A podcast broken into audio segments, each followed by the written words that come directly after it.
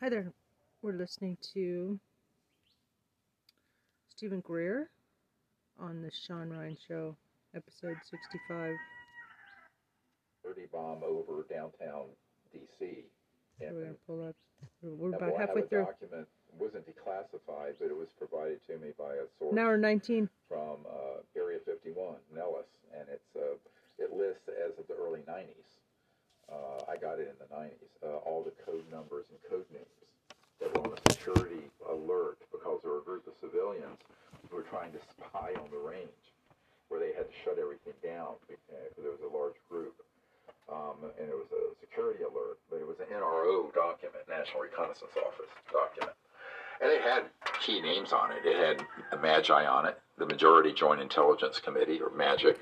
It had Cosmic Ops on it, Royal Ops. Magi. They call themselves the Magi, the wise it. men. It had key actionable intelligence, and that's one of the documents I gave to some of the folks in the White House over the years, or Pentagon, because it's it's a legitimate document that actually gives specific code word and numbers uh, that were out in that particular area, and it's still there. I mean, it's not like you pick up an asset like that and move it to where.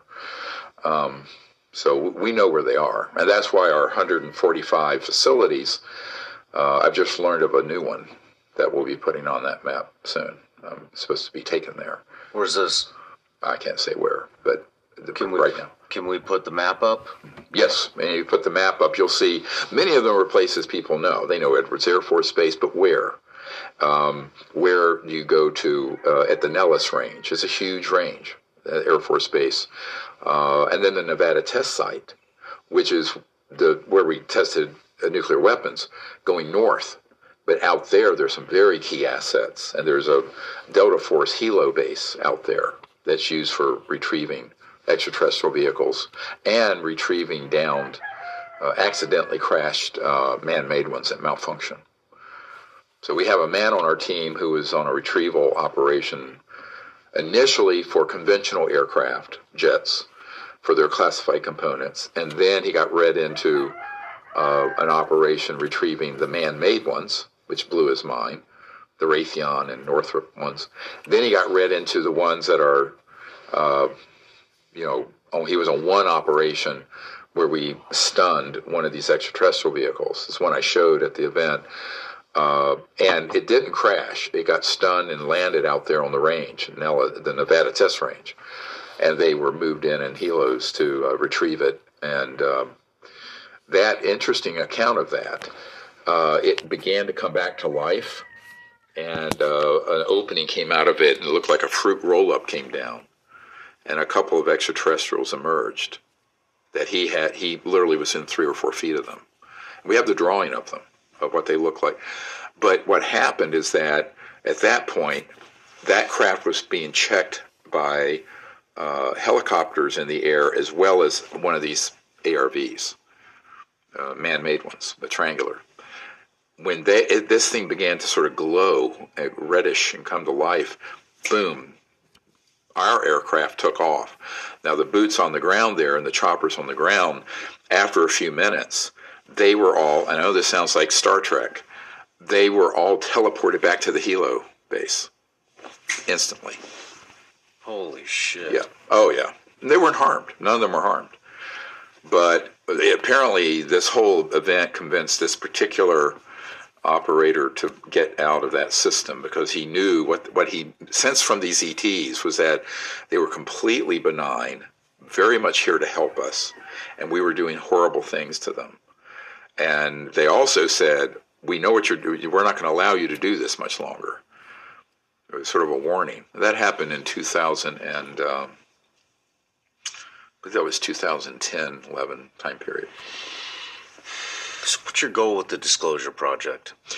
Well, our goal, We're going to pull up because I was reading. and they were moved book. in in helos to uh, retrieve it, and um, that the where we tested uh, nuclear weapons going north.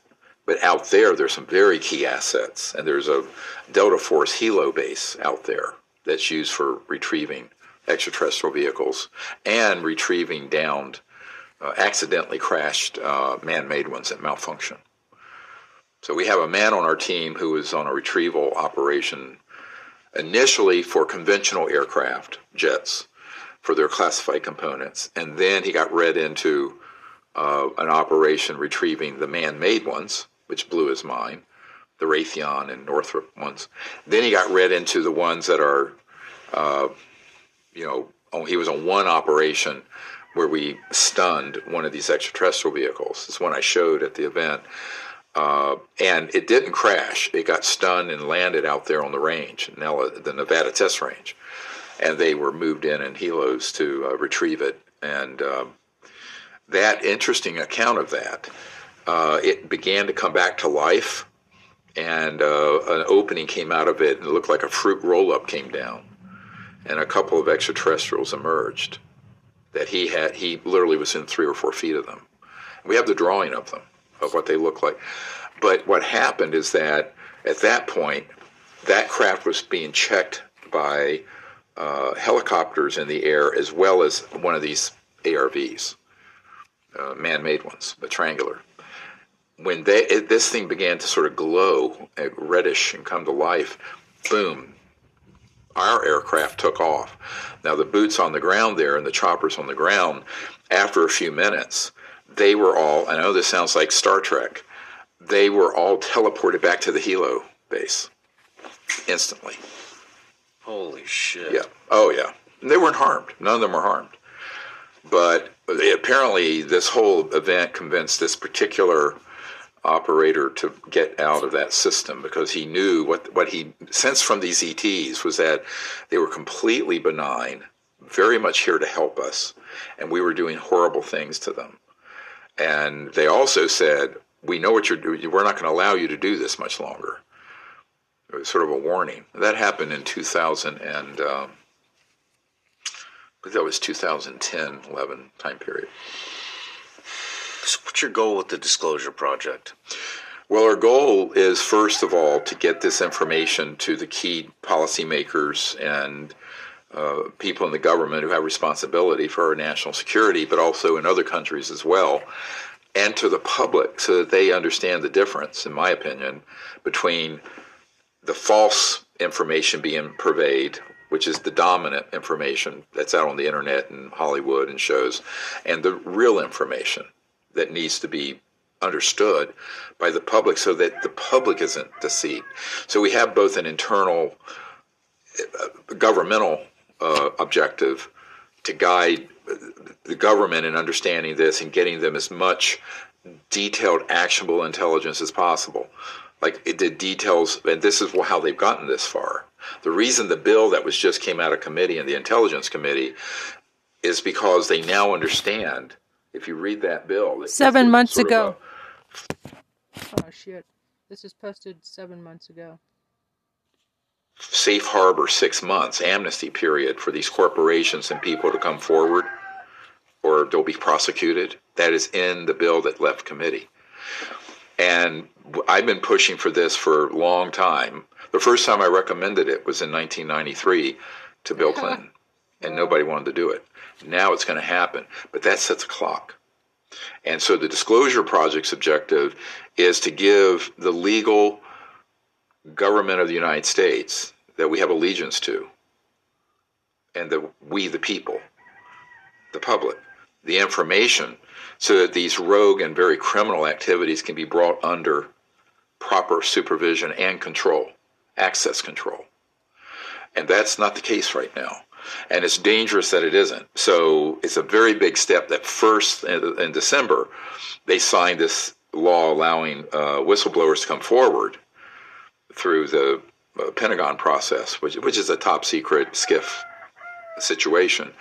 But now this bill is going to explicitly state that these corporations, anybody having exotic materials, clearly referring to extraterrestrial type materials, technologies, bodies, those have to be disclosed and turned over to the legal U.S. government, or they will then be subject to prosecution criminally. Um, so that's a, a six month window now. So that clock is started. That's a six month window. Yep. and you're also going to make all of this which a lot of it already is open source Now what? information. for Yes, if we could get some.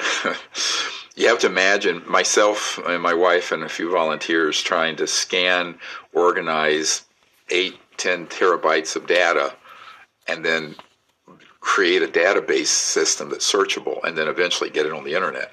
Now, what we do have to redact, the unredacted archive I'm giving to the top investigators in the Congress and the Pentagon group. Uh, the White House got a redacted version uh, because they're not really leaning into this much yet, um, the, the, which they should be. But I have someone in the White House military office that, that we're providing information to. But um, those, the, the, the redacted into one, just to be clear, the only thing we're holding back are the personal names of these, you know, hundreds of whistleblowers who don't want their names known, um, uh, except under certain conditions. And also, they're, you know, like they're, if they have a DD 214, I'm not going to release in a, in a non secure manner. So the, the folks who have the unredacted, those go into a SCIF, they go into a vault, they have it. Now, I will say on the record, anyone who says the U.S. government is not in possession of all the facts and the actual intelligence to get to the bottom of this is a liar or ignorant. They're either a liar or they're ignorant because that was handed off three weeks ago, all of it. So there's actually no excuse now. The only excuse they'd have now is that they're part of a cover up, in which case they should be prosecuted. And I'm saying even the people in the AARO office in the Pentagon, they either move on this and do it with integrity or they should be prosecuted. Yeah. Let's move into your new documentary, The Lost Century. Sure. It's all about advanced technology, how it's been for hundred, how it's been around for over hundred years, but kept secret. Zero point energy, Yep. a lot of people call free energy, is also mm-hmm. called the quantum vacuum. This would basically eliminate the need for fossil fuels, utilities, Wind, solar, yeah. winds. e- Every every means to power that we have now would make it completely obsolete. It would be unlimited, clean, and Right. free energy. And we've had it for 100 years. How do we? So let's get into this. How do, how did you discover this stuff? Well, it was an outgrowth of me looking into the, the UFO UAP issue. Because once you realize these objects are real, three dimensional, the very first question, actually, when I was when I go up uh, to Capitol Hill or someplace, I'll put up the footage, the footage that the Pentagon said this is a real 3D object, infrared sensors, no heat, no jets, no rockets, and certainly no nuclear power plant on it, because I mean those things are hot, right? Mm-hmm. There, there are, have been nuclear powered aircraft and satellites, but I said, how is that moving at those speeds and then straight up against gravity? This is the alternative energy and propulsion systems. So I always tell people forget all the mythology and everything. It's an alternative energy system. Now, it's a very advanced one because it also flies. Now, to be to be really clear, I am not advocating not the release of the things that fly yet. Why? It's a missile delivery system. So you don't really want to open source an electrogravitic anti-gravity system that allows terrorists in Mogadishu to get a dirty bomb over downtown DC in two or three seconds. Mm-hmm. Right? No. Now, but the things that would sit at your house, like your heat pump, all right, or in the hood of your car, that would run your car or your factory or your business or your home, those devices that are not things that fly, those are just pulling energy from the fabric of space time around it. And physicists have estimated that the volume of space in a coffee mug has enough potential energy to boil off all the oceans of the world. Is that much latent energy? So tapping into it to run the entire United States, the whole world, be like taking a thimble of water out of the Great Lakes. So it is what you know. Tesla called it the infinite energy field, and it began to be discovered if you look at it all the way back. But it, as soon as you step into the reality the three dimensional reality of these uh, UAPs and UFOs, you immediately begin talking to people, and this is what happened to me in the early 90s, to people who know the physics of the energy systems, because these things are not using oil, gas, coal, nuclear, what have you. So it's a it's a natural extension of the problem, and I point out to people one of the central reasons for the secrecy that got out of control under Eisenhower's late last four years as president was because once they realized how this works, they realized the big industrialist and financial and global money to people, banking, this would be the end of that entire sector of the macroeconomic system. Well, that would have been great if it had been transitioned before I was born in 1955, because look at the world we have now.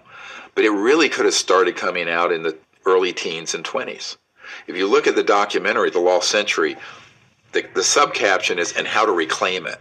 We talk about how we need to come together as a people and develop these energy generation systems and open source them, meaning that it's no patent, no intellectual property held back at the first level of this, because the patent office will seize it. We prove that in the documentary.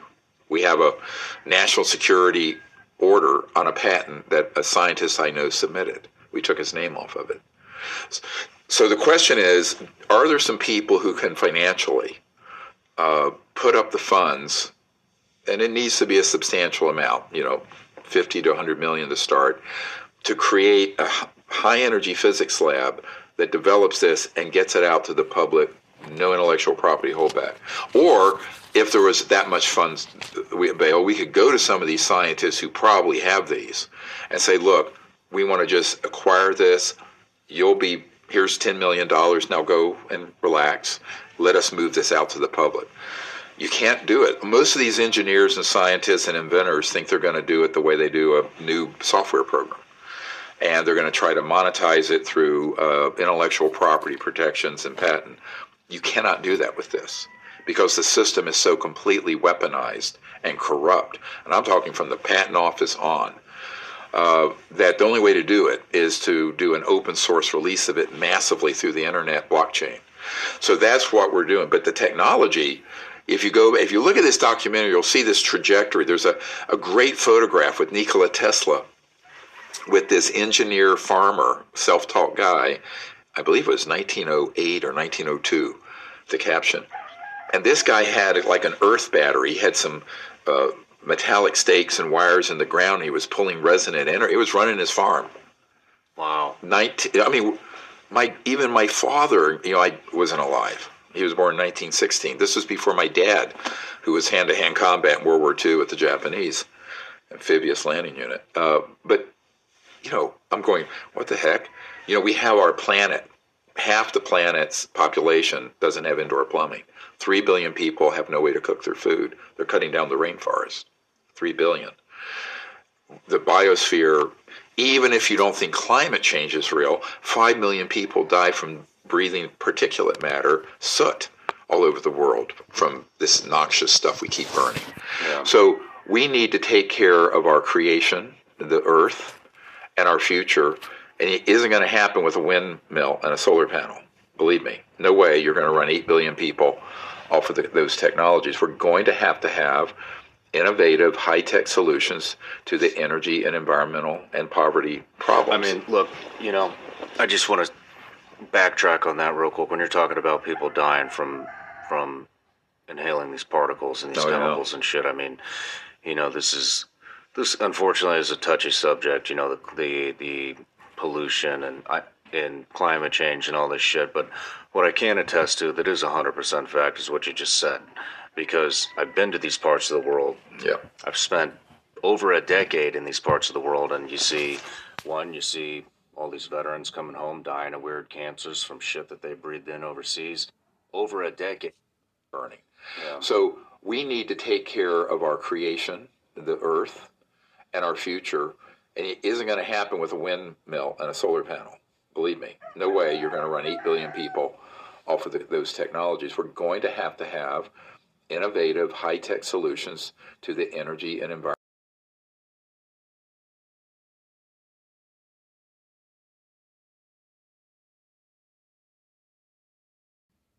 And poverty When- I mean, look, you know, I just want to backtrack on that real quick when you're talking about.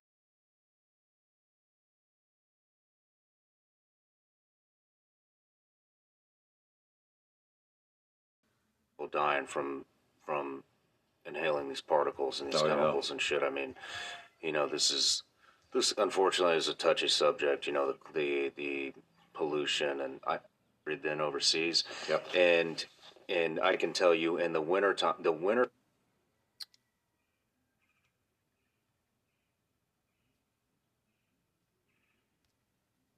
winter time in Afghanistan, the soot is so thick in the air that if you go outside for, I mean, we're talking just five minutes, and you go back inside and spit in, spit in the sink, or spit in whatever, Blow your nose. Yeah. you're it, you're you're you're going to spit gray, right. And But those fine particles get into your lungs and then mm-hmm. your circulatory and heart and cause a huge number of problems. Not just cancers, but I'm talking heart, lung disease. So why are we doing that when these technologies have existed? Now, this same corrupt organization, because it doesn't just deal with one issue, have been responsible for basically hoovering up, vacuuming up all these technologies for 100 years. Uh, I know people personally, personally, who have been murdered because they had one. And it's because they very, against my advice, AMA, against medical advice, against their own security interest, they wanted to keep it secret. And they thought they were going to be so clever and they were going to outfox this big super state of thugs. I'm going, dude, you have no idea what you're up against here. And then they think they're going to do encryption and keep it secret. I'm going, oh my mm. God. You think this group needs to worry about an electromagnetic encryption when they can target a volume of space anywhere and extract anything being said? I mean, I, I mean, it's you know, and, and it's I understand it because if you're in the normal engineering world, you're not going to know believe this. it. It's hard to believe it, but I said, you know, if you don't believe it, just wait. You're going to be dead, or it'll be confiscated. And I, you know, you're only you're lucky if all they do is come in and kick your door in, hit you with a national security order, and drag it off. You know, that's your best outcome. That's your best case scenario if you do it the conventional way. So I go, look, you know, it's like, what is that saying attributed to Einstein? The, the definition of insanity is doing the same thing over and over, expecting a different result. The reason I can prove that the strategy most people use doesn't work is that we can prove these technologies have been around for over 100 years, and you and I are still tied into a coal fired or gas fired power grid, right? So if, if the strategies if the if the conventional business and technology strategies were going to work, they would have worked before you know you and I were born. So we need to think. We need to have different thinking about this strategically. So what we're saying is, all of these technologies, if they're used for peaceful perf- purposes, would really give us a whole new civilization. Beautiful. Uh, now, the downside is, given what humans are, we like to take any new technological breakthrough and weaponize it. But the truth is, they've already done that. We've already weaponized these things. How do you think that these the anti-gravity technology that's using gravity as a power source how is that happening Can, do you have a brief explanation on I, I really think it's gravity control and gravity wave control. Uh, as for a power source, I think the power source is better described as this quantum vacuum energy or zero point energy. But if you, so there's, it's like two separate things but are related. So you can have a zero point energy system or a free energy system. It doesn't move and it's not affecting gravity but at a certain resonant frequency and power, and has to do with uh, vortices, toroidal energy patterns, you can then cause what's what I call mass cancellation, where an object literally takes on weightlessness. Now, if you go back in the documentary, we touch on this all the way back to B. Uh, T. Townsend Brown and what was later called the Biefeld Brown effect. In the late 1920s, he took a very high voltage system at a very certain, uh, with wires around a crystalline material, and it levitated. just floated. Now, that was almost 100 years ago, late 20s. Uh, that was then the Kowsky Frost experiment in Germany, around the same time, confirmed it. Later, the whole Biefeld Brown effect, studying very high voltage VHV systems, began to be increasingly studied and classified in the 30s and 40s. By the time World War II ended, Adolf Hitler had a disc shaped electrogravitic, but it wasn't stable, which is why he could never use it in the war. But it was brought back to America by Paul Mellon and uh, Patton, General Patton, and uh, Allen Dulles. Uh, but so that device actually became a very important object to study at the end of World War II, and of course, it also that technology got advanced greatly by studying the extraterrestrial materials that we uh, also were beginning to acquire by using electromagnetic uh, weapons to down the ET craft. So you had two rivers of technology being developed from the 20s, 30s, 40s that intersected with the extraterrestrial technologies and they hybridized them. Shit. So that's what happened between 1945 and 55, that decade. How, how many different ways do you think is, is how many different ways are there to harness this kind of energy? Oh, I think there are dozens. How did how did Tesla do it? Tesla, I think, was actually capturing resonant magnetic field energy of the Earth that's almost boundless. So there are a lot of, quote, free energy approaches. I think the ones that use these very high voltage systems that create a sort of a vector, a tap, as it were, into this uh, quantum vacuum energy and zero point energy field. Uh, those began to be stumbled across, but sort of episodically as a phenomenon back in the late 1800s, because that was the heyday when they were first discovering electromagnetism. And I think Maxwell and Faraday, some of these guys stumbled across this. Dozens they didn't know of what it was. of You're getting more energy that we could out be than you had to put in. So I think Maxwell and Energy. oh, I think there are dozens. How did how did Tesla do it? Tesla, I think Ways are there to harness this kind of energy? oh, I think How many different ways are there to harness this kind of energy? oh, I think they're solid state device. How many different ways are there to harness this kind of energy? Oh, I think there are dozens. How did how did Tesla do it? Tesla, Dozens I think, was ways actually to- capturing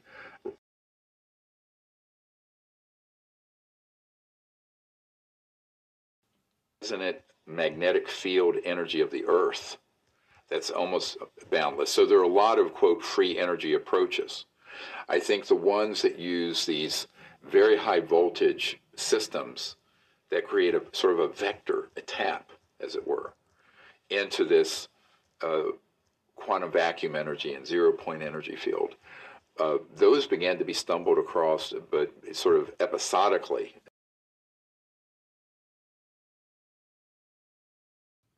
A phenomenon back in the late 1800s.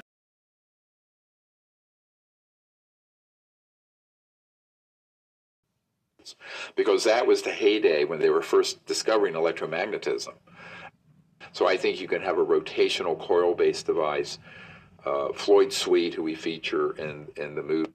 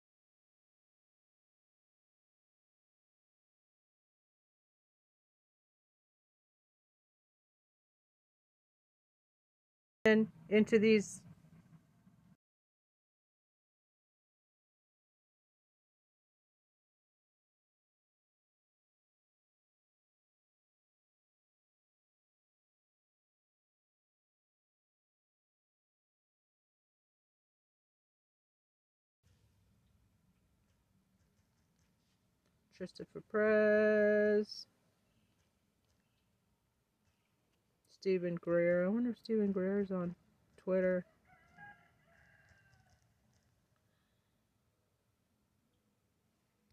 Um,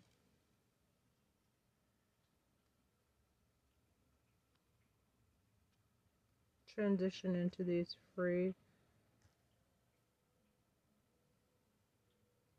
Okay.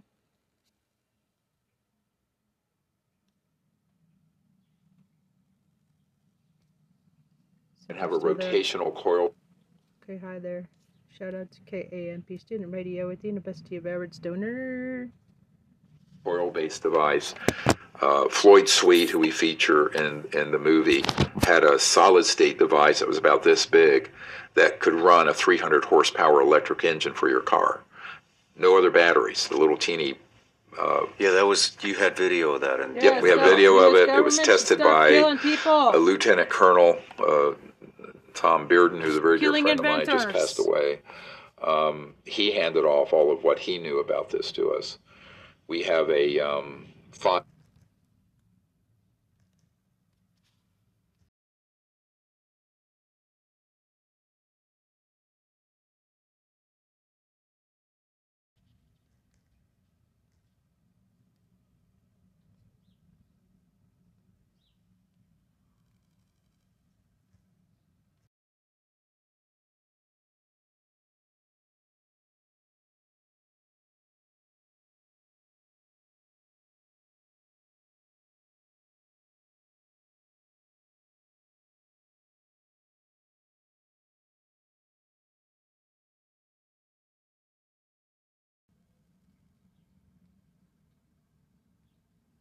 Elon Musk, where's my fucking seed money?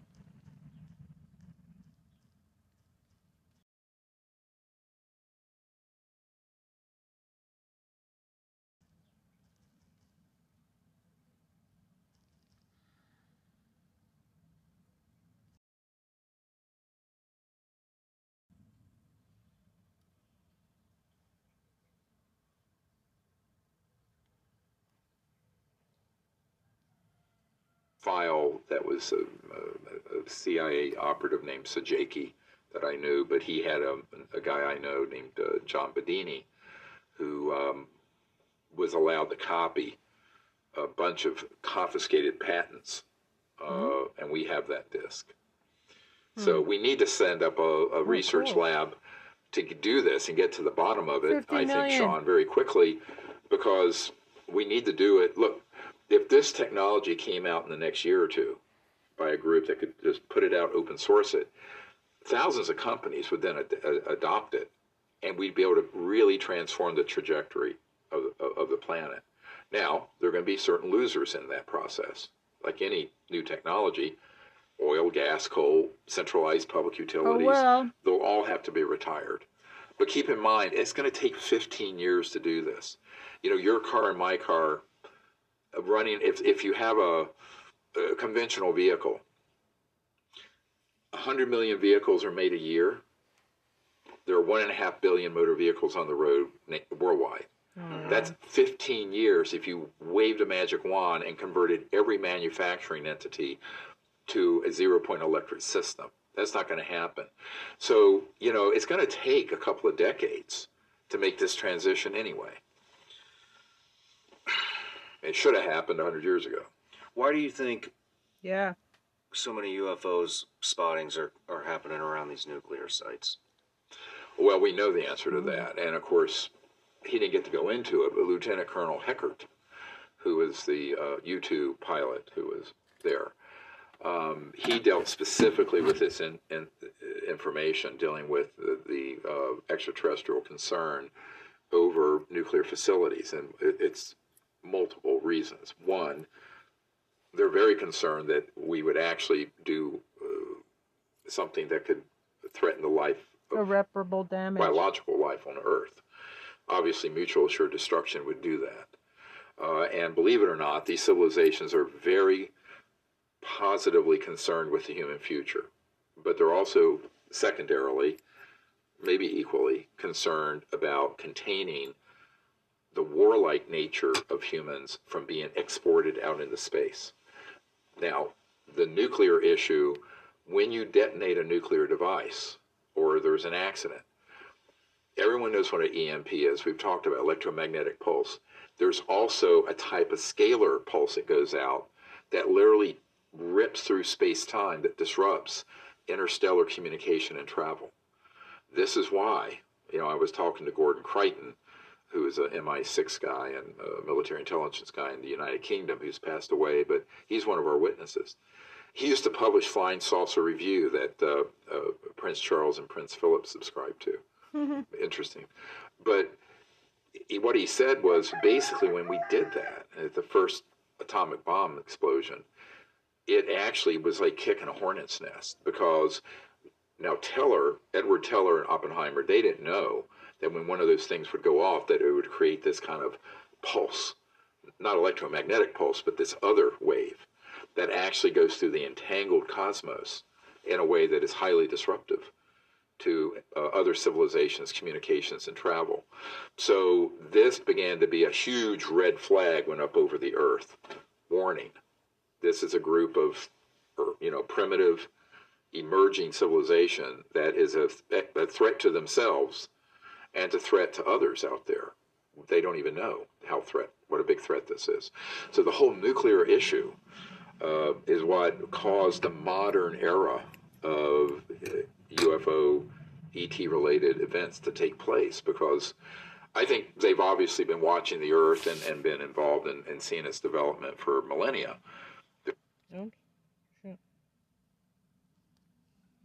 For millennia, there's good evidence for that. I mean, there are cave, are cave drawings from 5,000 years ago that have been carbon dated to that age that show a classic disc and with look like ET beans outside of it from France and India and all over. So I don't think it's it's not as if they didn't know we were here.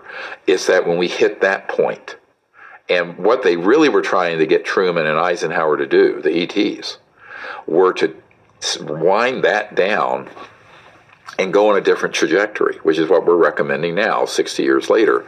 And that is to pivot to getting rid of this conflict oriented endless war scenario with these kind of weapons and move towards a peaceful solution to our conflicts, but then begin to adopt these technologies so that human civilization can advance without cannibalizing the earth and killing off the oceans. So I think this is something that we took a pass on. It was a, a, tragic error. The big error happened on here. I'm just be honest with you. Pretty much the year I was born, ironically, 1955 to 57. This whole enterprise went sideways. And when Eisenhower subsequently lost control over these deep black operations, that's when he gave the beware the military industrial complex. I mean, he was very pro military, he was a general, World War II. And, and then, of course, that's why also the first director, one of the early directors, CIA, uh, 1947, when the CIA was founded, uh, Admiral Roscoe Hillenkoetter stated in a letter to the New York Times after Eisenhower gave that speech, and he said, The secrecy around UFOs is a threat to the national security. He didn't say the UFOs were. He said the secrecy around it is a threat to the national security. So when people ask me, are the UFOs a threat to the national security? I said the man made ones absolutely are. The extraterrestrial ones aren't. But the secrecy around it in its aggregate is a dire threat to world and national security, no question. No, so In the documentary, you talk about some of the uh, UFO technology. The metal is so pure it cannot be replicated. Can you ex- expound on that a little bit? Yeah, so we think, you know, if you're driving a car or flying on a Boeing 737 or whatever, we dig that s- stuff up, you know, aluminum and metal. We smelt it, refine it, roll it, put it together, rivets, welding, etc. An extraterrestrial vehicle and all its components are not made that way. They are made by creating a sort of ultrasonic, very high tech wave that pulls, let's call it the substrate, the elementals that are subatomic together on, if you can visualize this, like almost like a blueprint in energy, and it materializes it. So it's seamless. The, even the, the parts that are in it, anything that's energy or electronic related, is on a nanomolecular level entwined in it. This is why it's very hard to study this stuff. I mean, it's not like taking apart a Soviet MiG or something. I, I know the men who worked on these projects, and I mean, you're dealing with really extraordinary, elegant, beautiful uh, material sciences and matter. And that's why the materials are so pure because they're not dug up and refined. They're actually assembled from this baseline uh, energy matter interface in, in space time. And the, give it, make it real for you. There was a captain on a Navy contract vessel back in '62 or three, and before he died, he contacted me. Great guy. Um, and he had been, you know, they were testing the Atlas uh, rockets for intercontinental ballistic, but these didn't have nukes on them. They were testing the the rocket and guidance systems back way back, and they had had a lot of uh, UFO sightings because the ETs were watching how we were developing and kind of this breakout speed with thermonuclear weapons and intercontinental ballistic Cold War. And one night they had an object on radar. It was triangulated. They had on ship radar. So the captain has this guy say, "Hey, look, we have this boogie," and then it got confirmed from their the command center, uh, and they said, oh, when they because they were able to do that, unfortunately they triangulated it, and it was hit with some kind of weapon.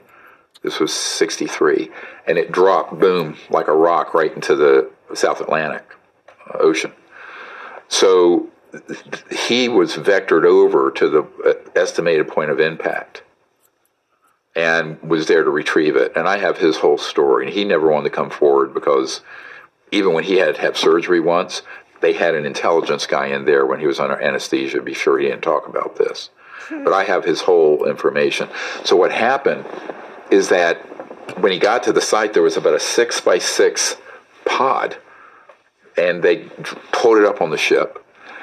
Uh, and it wasn't the whole craft. The whole craft had gone down, but apparently there was some sort of one molded thing, and there were four. Uh, I'm going to use his language, little men that look like the color of a Sicilian, kind of brown, but 39 inches tall, uh, no hair, and also no external ears, no no pinna flaps, very fine featured. But he, the reason he contacted me, and this is why this is so funny.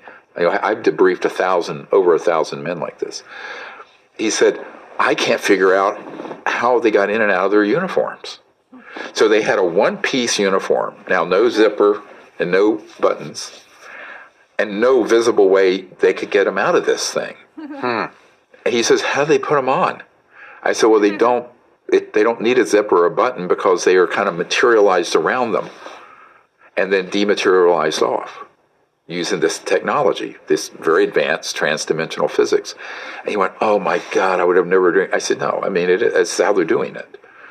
So this is why people who encounter an actual ET craft or the ET, the EBENs, extraterrestrial biological entities, and they see even their clothing, none of it tracks because it's so far advanced. Well, you know, there was another. Um, maybe I can't remember if it was one or two of the whistleblowers that spoke about this. They spoke about, maybe it was you talking about it, but um, when they got into the craft, the inside of the craft seemed almost infinite. Yep.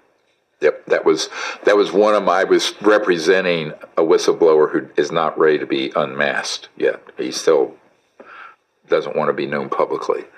But yes, I, because you have a dimensional space shift as well. So an object that looks 30 feet across, you go in, and it was so big, you could, if you'd thrown a football, you couldn't hit the other side of it.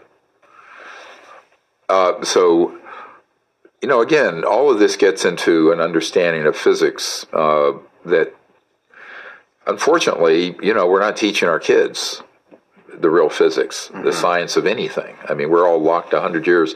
This is the other part of the lost century I talk about, is that it, it has to do with medical technologies. I mean, as a doctor, I've seen some things that, oh my God, if we had that, the lives that could be saved.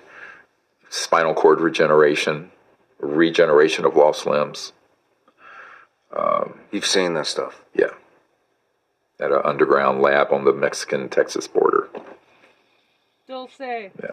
Sad. Yeah. How were you getting access to this? The people who like what I'm trying to do that are in the system take me. And I went to one place, a very funny story, and they had you know they had the Marines there. You know there was all these checkpoints, and and the guy said, finally we got to the last one, and this was a facility. I won't say where it was, but I mean basically World War Three for all submarines to be run out of there, and he the my mili- my escort, my military advisor finally we got to this last point where you go into the inner, you know, it's this huge place deep. And the guy goes, and, and, and what is Dr. Greer uh, here for? And he says, you don't have a need to know. So he played this the same need to know thing. Mm-hmm. I went in.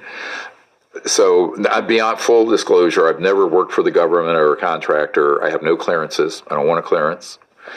Uh, but there are people who know that what we're doing, we're fighting the good fight and the people in the system, a lot of them are very good people.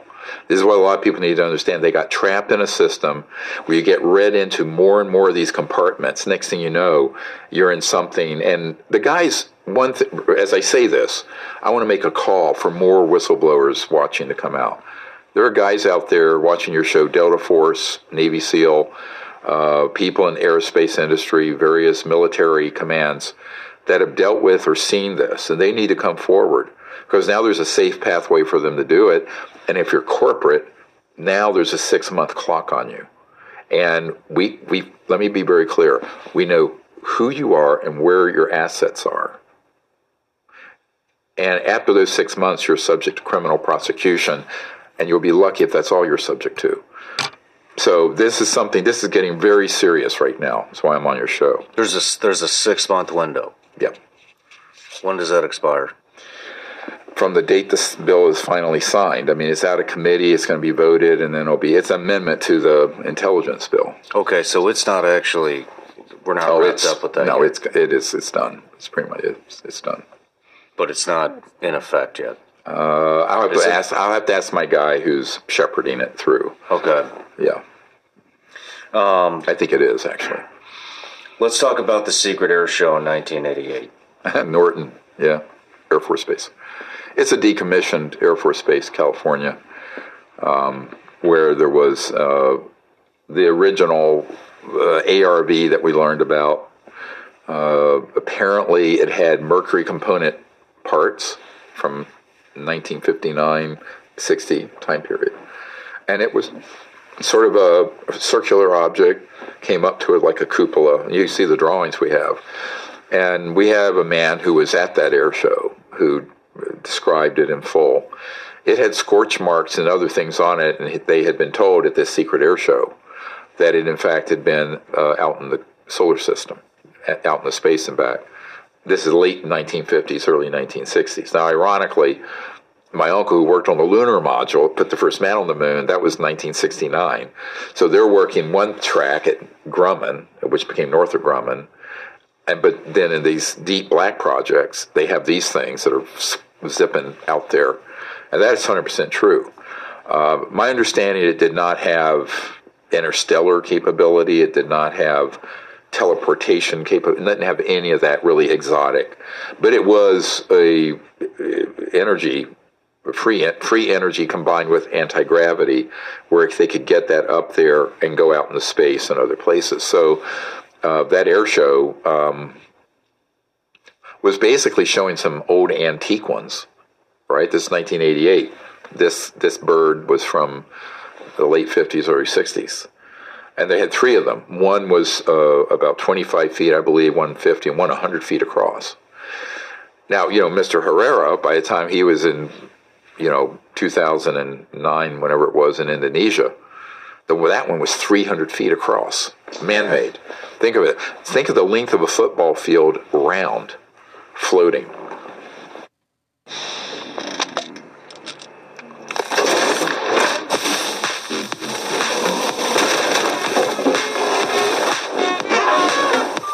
Refresh the everyday with men. Ladies and gentlemen, my next guest needs no introduction. Yeah. He's been on the show before, and he has one of the top episodes that we have ever produced. Multiple entities, and they see even their clothing. None of it tracks because it's so far advanced. Well, you know, the, First of all, we asked for them to give evidence of they were, who they were, where they were. We want to see a DD 214. We want to see records, and then we. Just how are you able to tell which one of these are man-made versus ET? At a great distance, you would know. Uh, if you're up close enough, the man-made ones are going to have components, protrusions, electromagnetic. Often, they're going to be seams, welding marks. Uh, underneath there could be pipes and other things. It's very clearly a man-made machine. The extraterrestrial ones, seamless. Uh, they're, they're, they're, they're extruded in this process of how they create them. Uh, even the light they give off is very different because it's coming through such pure material science, extremely pure materials. Uh, and then if you So don't we're, have, we're still in the infancy stages compared. I'm sorry, we're still in the infancy stages of this compared to. I'm afraid in 2023 we're certainly not in infancy. We we have we have technologies and material science that are far beyond. Look at what uh, Stephen Digna talked about that Raytheon device. Out of a million people who would have seen or touched that thing, one million of them would have said it was extraterrestrial. No one would have thought we had that kind of technology. AI, uh, organic quality to it. Uh, that if you look at his testimony carefully, uh, but that's how they've been getting away with doing the abductions, the quote alien abduction hoax. The way they've been able to do it is have technologies and also creatures that are look like they're gray or reptilian or whatever. They're, I know men who've worked on them, actually fabricated them. Those are man-made. Uh, and they're used for their psychological warfare purpose. This is one thing I, I, would love to get Dr. Jacques Vallée to release this document he has from 1985. It's a CIA official document, and it describes the CIA conducting abductions, alien abductions in Brazil and Argentina, quote, for their psychological warfare value. Now, this is now what almost 40 years ago, 38 years ago. So this, those sort of projects, aside from being a crime in any jurisdiction anywhere on the planet, uh, and a crime against humanity, is creating this false flag psychology, the preparation, because people are brainwashed thinking the aliens are mutilating and the aliens are abducting us. They have no need to do that. Those, that's this disinformation campaign using incredibly high tech technologies that we've studied from the extraterrestrials. So this is one of the real problems is that a little knowledge is a dangerous thing. And this was my concern when, when uh, David Grusch started. This is one of the real problems. Alien abductions in Brazil and Argentina. The CIA conducting abductions, alien abductions in Brazil and Argentina, getting away with doing the abductions. In 2020, Raytheon device is extraterrestrial. No one would have thought we had that kind of technology. Abductions, the carefully, uh, but that's how they've been getting away with doing the abductions, the quote alien abduction hoax. The way they've been able to do it is have technologies and also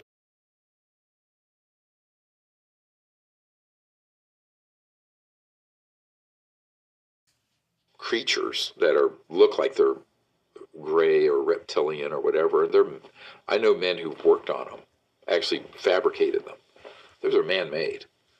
Uh, and they're used for their psychological warfare purpose. This is one thing I, I, would love to get Dr. Jacques Vallée to release this document he has from 1985. It's a CIA official document, and it describes the CIA conducting abductions, alien abductions in Brazil and Argentina, quote, for their psychological warfare value. Now, this is now what, almost 40 years ago, 38 years ago. So this, those sort of projects, aside from being a crime in any jurisdiction anywhere on the planet, for their psychological uh, and a crime against humanity, value.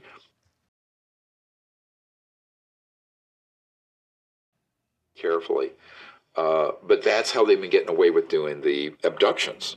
The quote alien abduction hoax started talking about an event where you know the aliens were murdering people. CIA carries out alien abduction hoax for psychological warfare value exclamation point write me in trista for president and we shut it all down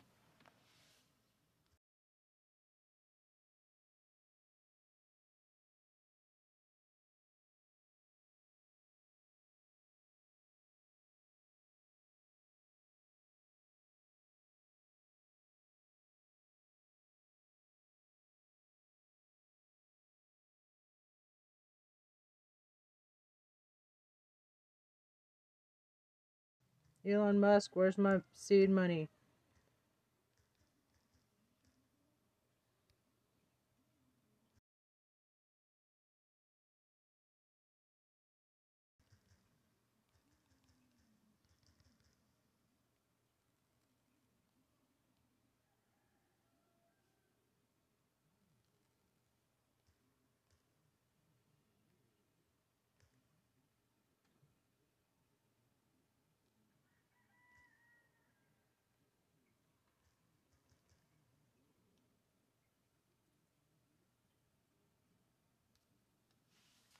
I'm going, and that went all through Capitol Hill. I'm going, I know that incident. That was us. Hmm. so people, and I don't think he, he understands because he's a young man. The, the problem of having a little bit of information on this and thinking you know a lot is that you're going to step into a booby trap. And the booby trap is being played by the very unconstitutional criminals that people like him were trying to uncover. You were working with Grusch, correct? We had met uh, in March of, of 2022 in Culpeper, Virginia. I was asked to meet with him, but uh, and uh, he had a security guy there with him. And uh, I told him, "Look, I'll cooperate and get you anything you need." And so over about a 14 month period until he told me he was leaving the U.S. government in April uh, of this year, um, we would, you know, periodically, occasionally we spoke through an encrypted system. Usually it was encrypted texts, but I have all these. This know. is this is. Correct me if I'm wrong. This is the guy that he was just in the news, yeah. hmm and he Yeah. and uh, came out that there there was a downed craft. We retrieved it Right. with with bodies. Correct. Yes, and those were a lot of this information I was providing to his bosses, and then he was on a he was in a field operation to go out and get to places. Now he never got in to see it firsthand, but he talked to people, of course, that that knew about it. I mean, this Um, actually hit the mainstream media. Oh yeah, correct. Mhm. Yep, yep. So you know, he was not the he's not the principal person I've been dealing with. Um, the principal person would be the equivalent of a two or three star general if he was still in the military. But but I think that you know we I try my goal in all of this is that if someone is trying to do this on behalf of the legal government of the United States, I will give them any information I have. Uh, but we have a lot. I mean, our repository of intelligence on this by far is the largest in the world, certainly exceeds the legal government of the United States. I will say that for a fact. Now, the, the, my concern is is that when you go from that to then falling into the clutches of folks in the UFO community, who then start giving you these tall tales of all these horrible things the aliens have been doing, I'm going, yes, but you haven't been read in to that part of the project. So this is like an onion, a stinking onion. You peel 500 layers of this onion back, and there's 500 more. And this is where a little bit of just superficial knowledge is a very dangerous thing, extremely dangerous. And the, my concern about that is that this is exactly the game that's going to be run on Congress and the White House. Well, I mean, you're already seeing it. I mean, the, Yep. like I said, this look. I don't I don't trust the mainstream media. I, anyways. Well, no, they're asset of the of this group. but Absolutely.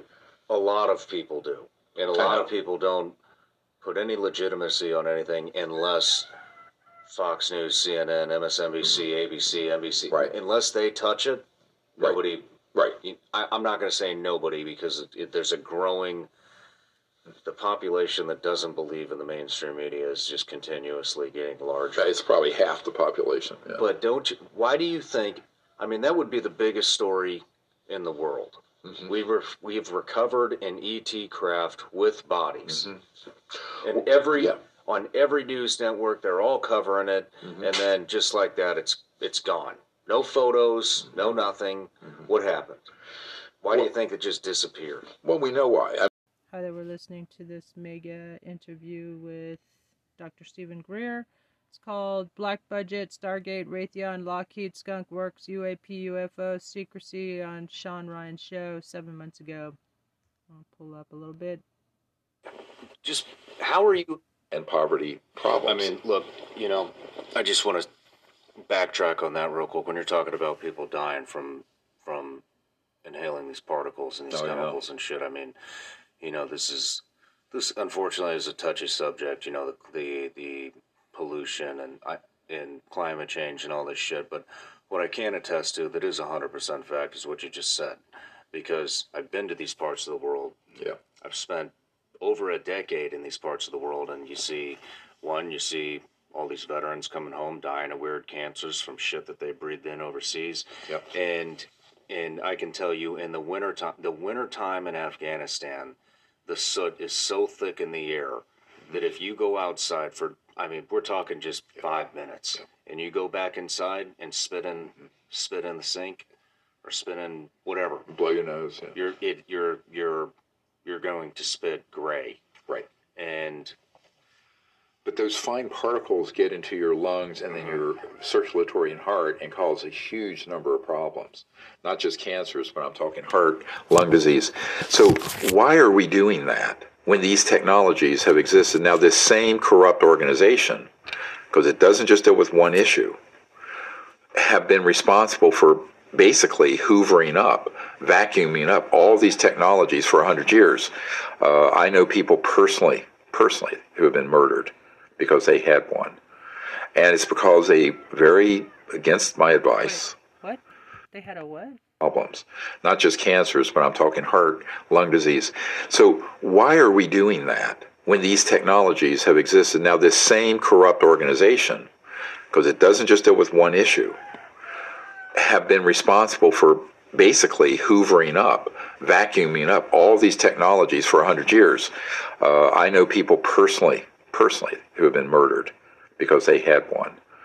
And it's because they very, against my advice, AMA, against medical advice, against their own security interest, they wanted to keep it secret. And they thought they were going to be so clever and they were going to outfox this big super state of thugs. I'm going, dude, you have no idea what you're up against here. And then they think they're going to do encryption and keep it secret. I'm going, oh my God. You think this group needs to worry about an electromagnetic encryption when they can target a volume of space anywhere and extract anything being said? i mean i, I mean, it's you know, and, and it's I understand it because if you're in the normal engineering world, you're not going to to know believe this. it. It's hard to believe it, but I said, you know, if you don't believe it, just wait. You're going to be dead, or it'll be confiscated. And I, you know, you're only you're lucky if all they do is come in and kick your door in, hit you with a national security order, and drag it off. You know, that's your best outcome. That's your best case scenario if you do it the conventional way. So I go, look, you know, it's like, what is that saying attributed to Einstein? The, the definition of insanity is doing the same thing over and over, expecting a different result. The reason I can prove that the strategy most people use doesn't work is that we can prove these technologies have been around for over 100 years, and you and I are still tied into a coal fired or gas fired power grid, right? So if, if the strategies, if the if the conventional business and technology strategies were going to work, they would have worked before you know you and I were born. So we need to think. We need to have different thinking about this strategically. So what we're saying is, all of these technologies, if they're used for peaceful purf- purposes, would really give us a whole new civilization. Beautiful. Uh, now, the downside is, given what humans are, we like to take any new technological breakthrough and weaponize it. But the truth is, they've already done that. We've already weaponized these things. how do you think that these the anti-gravity technology that's using gravity as a power source how is that happening Can, do you have a brief explanation on I, I really think it's gravity control and gravity wave control. uh, as for a power source, I think the power source was better described as this quantum vacuum energy or zero point energy. But if you, so there's, it's like two separate things but are related. So you can have a zero point energy system or a free energy system. It doesn't move and it's not affecting gravity. But at a certain resonant frequency and power, and has to do with uh, vortices, toroidal energy patterns, you can then cause what's what I call mass cancellation, where an object literally takes on weightlessness. Now, if you go back in the documentary, we touch on this all the way back to B, uh, T. Townsend Brown and what was later called the Biefeld Brown effect. In the late 1920s, he took a very high voltage system at a very certain uh, with wires around a crystalline material, and it levitated, just floated. Now, that was almost 100 years ago, late 20s. Uh, that was then the Kowsky Frost experiment in Germany, around the same time, confirmed it. Later, the whole Biefeld Brown effect, studying very high voltage VHV systems, began to be increasingly studied and classified in the 30s and 40s. By the time World War II ended, Adolf Hitler had a disc shaped electrogravitic, but it wasn't stable which is why he could never use it in the war. But it was brought back to America by Paul Mellon and uh, Patton, General Patton, and uh, Allen Dulles. Uh, but so that device actually became a very important object to study at the end of World War II, and of course, it also that technology got advanced greatly by studying the extraterrestrial materials that we uh, also were beginning to acquire by using electromagnetic uh, weapons to down the ET craft. So you had two rivers of technology being developed from the 20s, 30s, 40s that intersected with the extraterrestrial technologies and they hybridized them. Shit. So that's what happened between 1945 and 55, that decade. How, how many different ways do you think is, is how many different ways are there to harness this kind of energy? Oh, I think there are dozens. How did how did Tesla do it?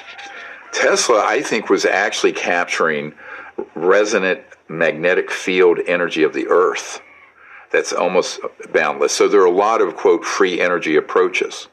I think the ones that use these very high voltage systems that create a sort of a vector, a tap, as it were, into this uh, quantum vacuum energy and zero point energy field uh, those began to be stumbled across, but sort of episodically as a phenomenon back in the late 1800s, because that was the heyday when they were first discovering electromagnetism. And I think Maxwell and Faraday, some of these guys stumbled across this, but they didn't know what it was. You were getting more energy out than you had to put in. So I think you can have a rotational coil-based device. Uh, Floyd Sweet, who we feature in, in the movie, had a solid state device that was about this big that could run a 300 horsepower electric engine for your car. No other batteries. The little teeny. Uh, yeah, that was you had video of that. And yep, we have video of it. It was tested by a lieutenant colonel, uh, Tom Bearden, who's a very dear friend of mine, just passed away. Um, he handed off all of what he knew about this to us. We have a um, file that was a, a, a CIA operative named Sajaki that I knew, but he had a, a guy I know named uh, John Bedini who um, was allowed to copy a bunch of confiscated patents, uh, and we have that disk. So we need to send up a, a, research lab to do this and get to the bottom of it, I think, Shawn, very quickly, because we need to do it. Look, if this technology came out in the next year. Oh, damn. Year or two by a group that could just put it out, open source it. Thousands of companies would then ad- adopt it, and we'd be able to really transform the trajectory of, of, of the planet. Now, there are going to be certain losers in that process, like any new technology. Oh, Oil, gas, coal, centralized public utilities, they'll all have Haven't to be retired. but keep in mind, it's going to take 15 yet? years to do this. You know, your car and my car running, if, if you have a, a conventional vehicle, 100 million vehicles are made a year. There are one and a half billion motor vehicles on the road worldwide. Mm-hmm. That's 15 years if you waved a magic wand and converted every manufacturing entity to a zero point electric system. That's not going to happen. So, you know, it's going to take a couple of decades to make this transition anyway. It should have happened 100 years ago. Why do you think so many UFOs spottings are, are happening around these nuclear sites? Well, we know the answer to that. And of course, he didn't get to go into it, but Lieutenant Colonel Heckert, who was the uh, U 2 pilot who was there, um, he dealt specifically with this in, in, information, dealing with the, the uh, extraterrestrial concern over nuclear facilities. And it, it's multiple reasons. One, they're very concerned that we would actually do uh, something that could threaten the life of biological life on Earth. Obviously, mutual assured destruction would do that. Uh, and believe it or not, these civilizations are very positively concerned with the human future. But they're also, secondarily, maybe equally, concerned about containing the warlike nature of humans from being exported out into space.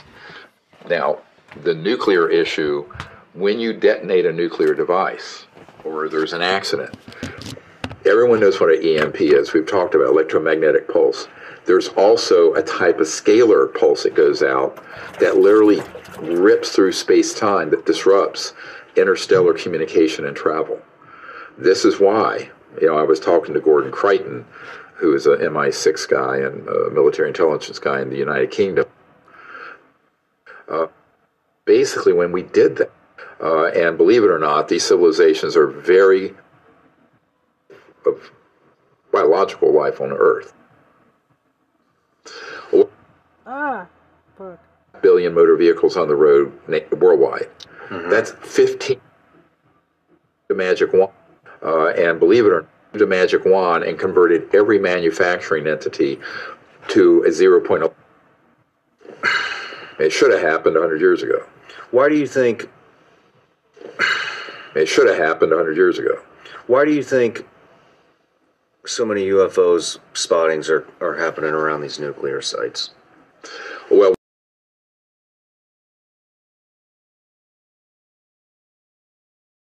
the answer to that, and of course, he didn't get to go into it, but Lieutenant Colonel Heckert, who was the uh, U 2 pilot who was there, um, he dealt specifically with this in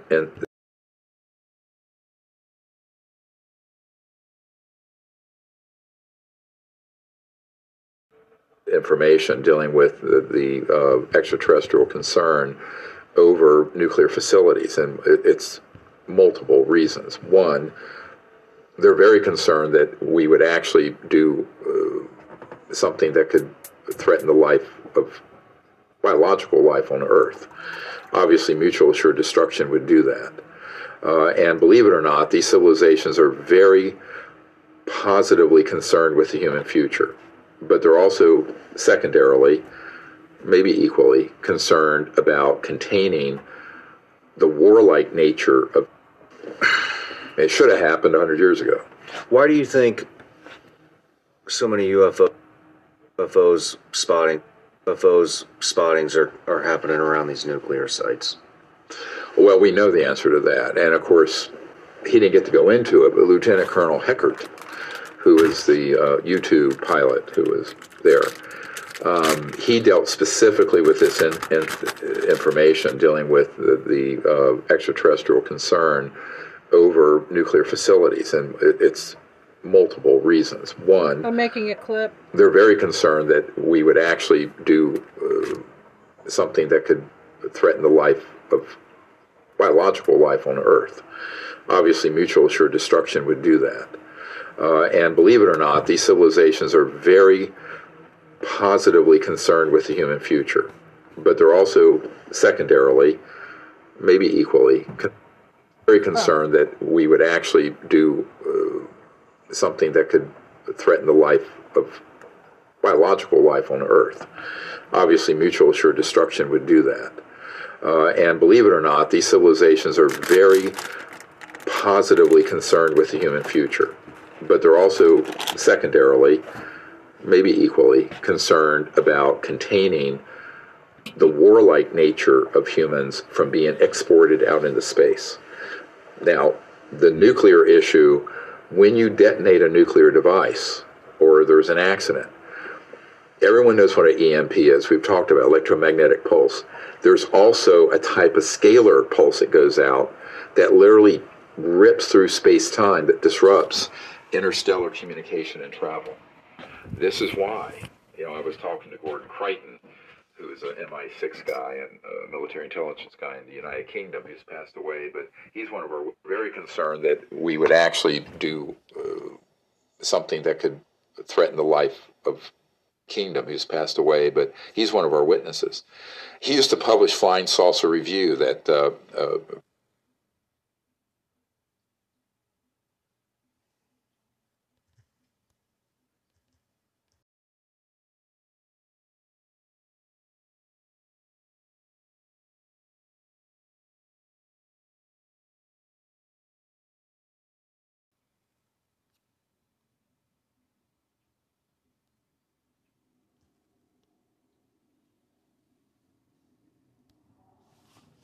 Prince Charles and Prince Philip subscribed to.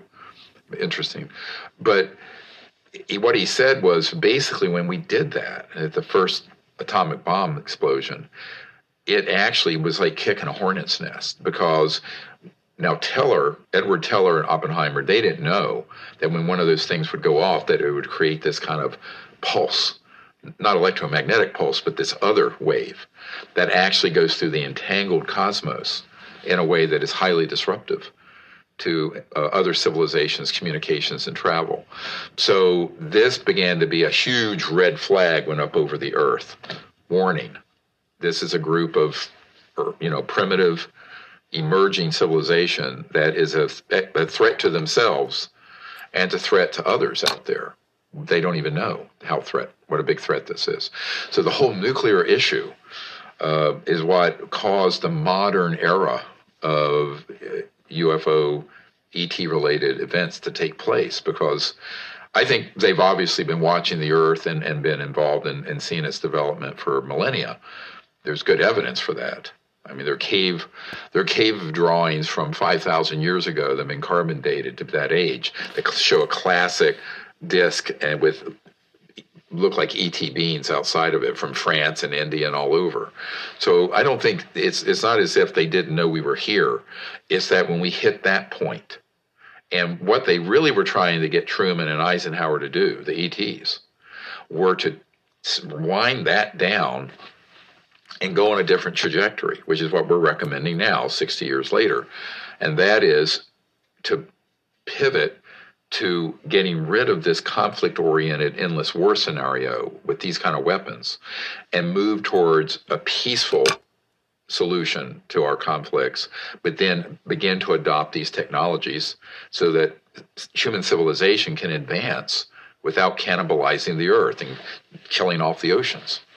So I think this is something that we took a pass on. It was a, a, tragic error. The big error happened on here. I'm just be honest with you.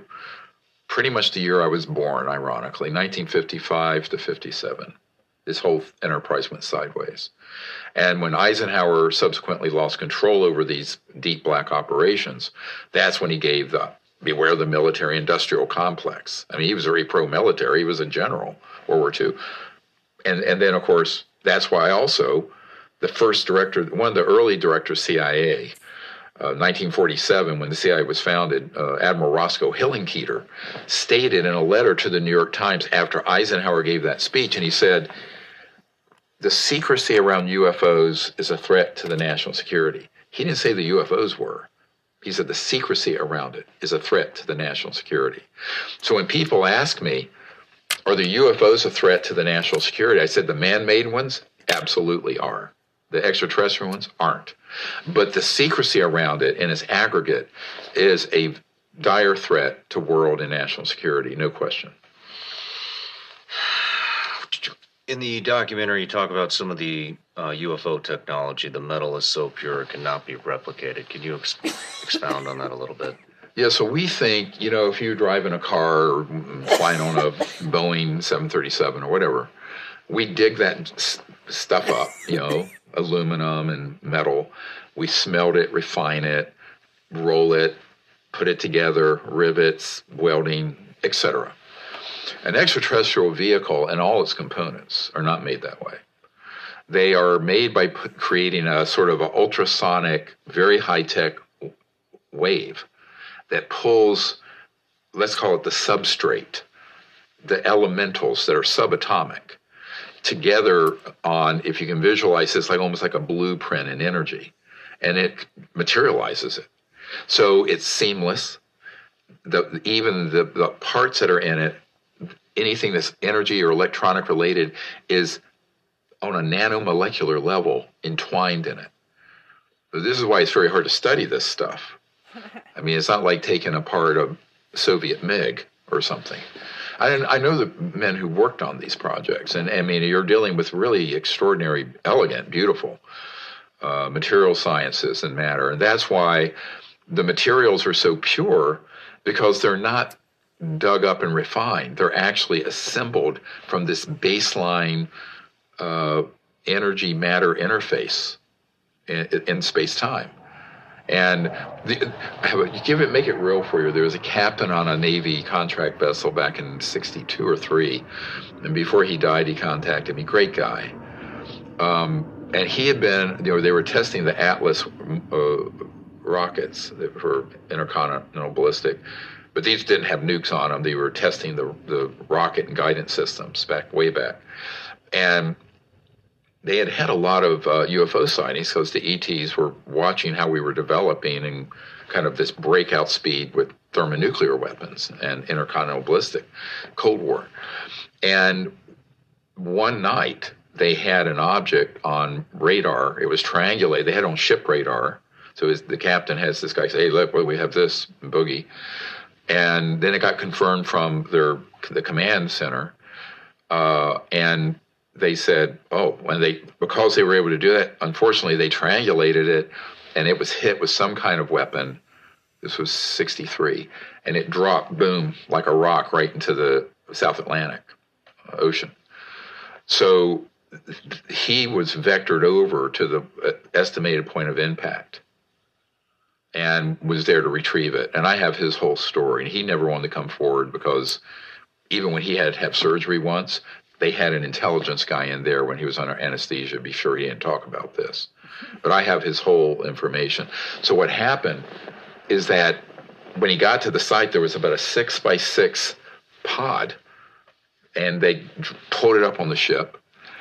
Uh, and it wasn't the whole craft. The whole craft had gone down, but apparently there was some sort of one molded thing, and there were four. Uh, Dr. going to use Greer and language. ask him Little if he'll endorse my like the color of campaign a if I Sicilian, kind of brown, we carry but out 39 inches tall, uh, no hair, and also His no external ears, no no pinna flaps, very fine featured. But he, the reason he contacted me, and this is why this is so funny.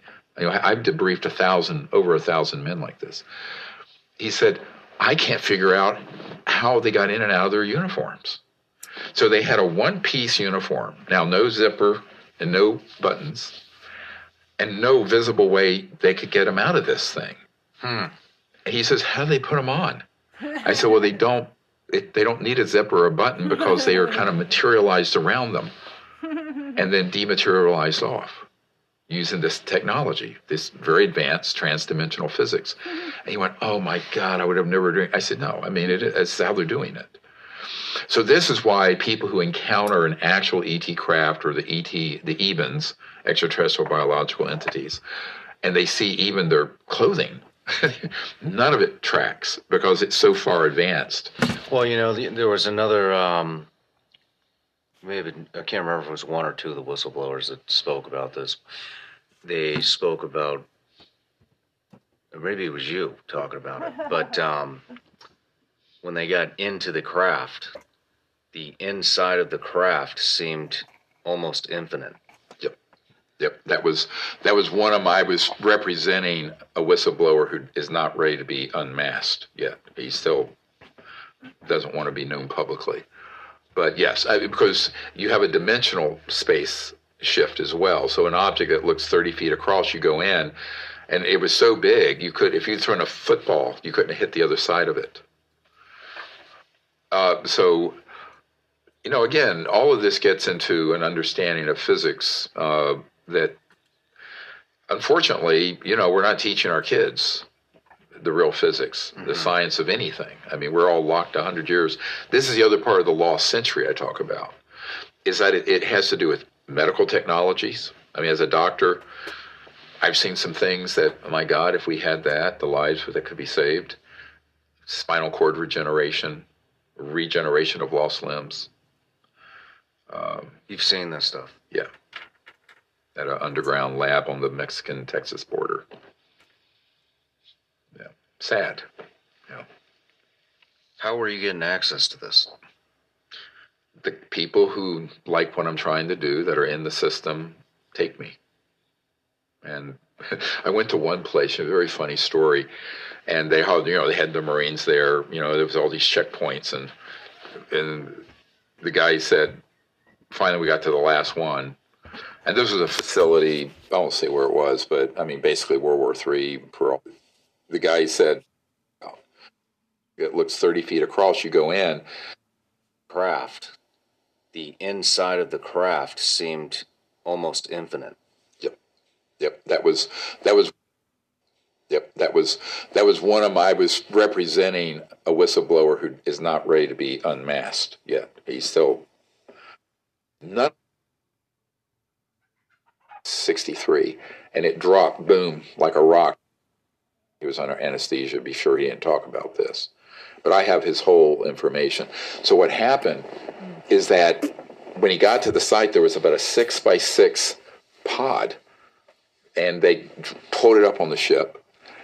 Uh, and it wasn't the whole World War III for all submarines to be run out of there. And he, the, my mili- my escort, my military advisor, finally we get to this last point where you go into the inner, you know, it's this huge place, deep, and the guy goes, and, and, and what is Dr. Greer uh, here for? And he says, you don't have a need to know. So he played this the same need to know thing. Mm-hmm. So I went in. So beyond full disclosure, I've never worked for the government or a contractor. I have no clearances. I don't want a clearance. Uh, but there are people who know that what we're doing, we're fighting the good fight and the people in the system, a lot of them are very good people. This is what a lot of people need to understand. They got trapped in a system where you get read into more and more of these compartments. Next thing you know, you're in something. And the guys, one, th- as I say this, I want to make a call for more whistleblowers watching to come out. There are guys out there watching your show, Delta Force, Navy SEAL, uh, people in aerospace industry, various military commands that have dealt with or seen this, and they need to come forward because now there's a safe pathway for them to do it. And if you're corporate, now there's a six month clock on you. And we, we, let me be very clear. We know who you are and where your assets are. And after those six months, you're subject to criminal prosecution, and you'll be lucky if that's all you're subject to. So this is something. This is getting very serious right now. That's why I'm on your show. There's a there's a six month window. Yep. Yeah. When does that expire? From the date this bill is finally signed. I mean, it's out of committee. It's going to be voted, and then it'll be. It's amendment to the intelligence bill. Okay, so it's not actually. We're not no, wrapped up with that. No, yet. it's it is. It's done. It's pretty much it's, it's done. But it's not in effect yet. Uh, I'll have is to it? ask. I'll have to ask my guy who's shepherding it through. Okay. Yeah. Um, I think it is actually. Let's talk about the secret air show in 1988.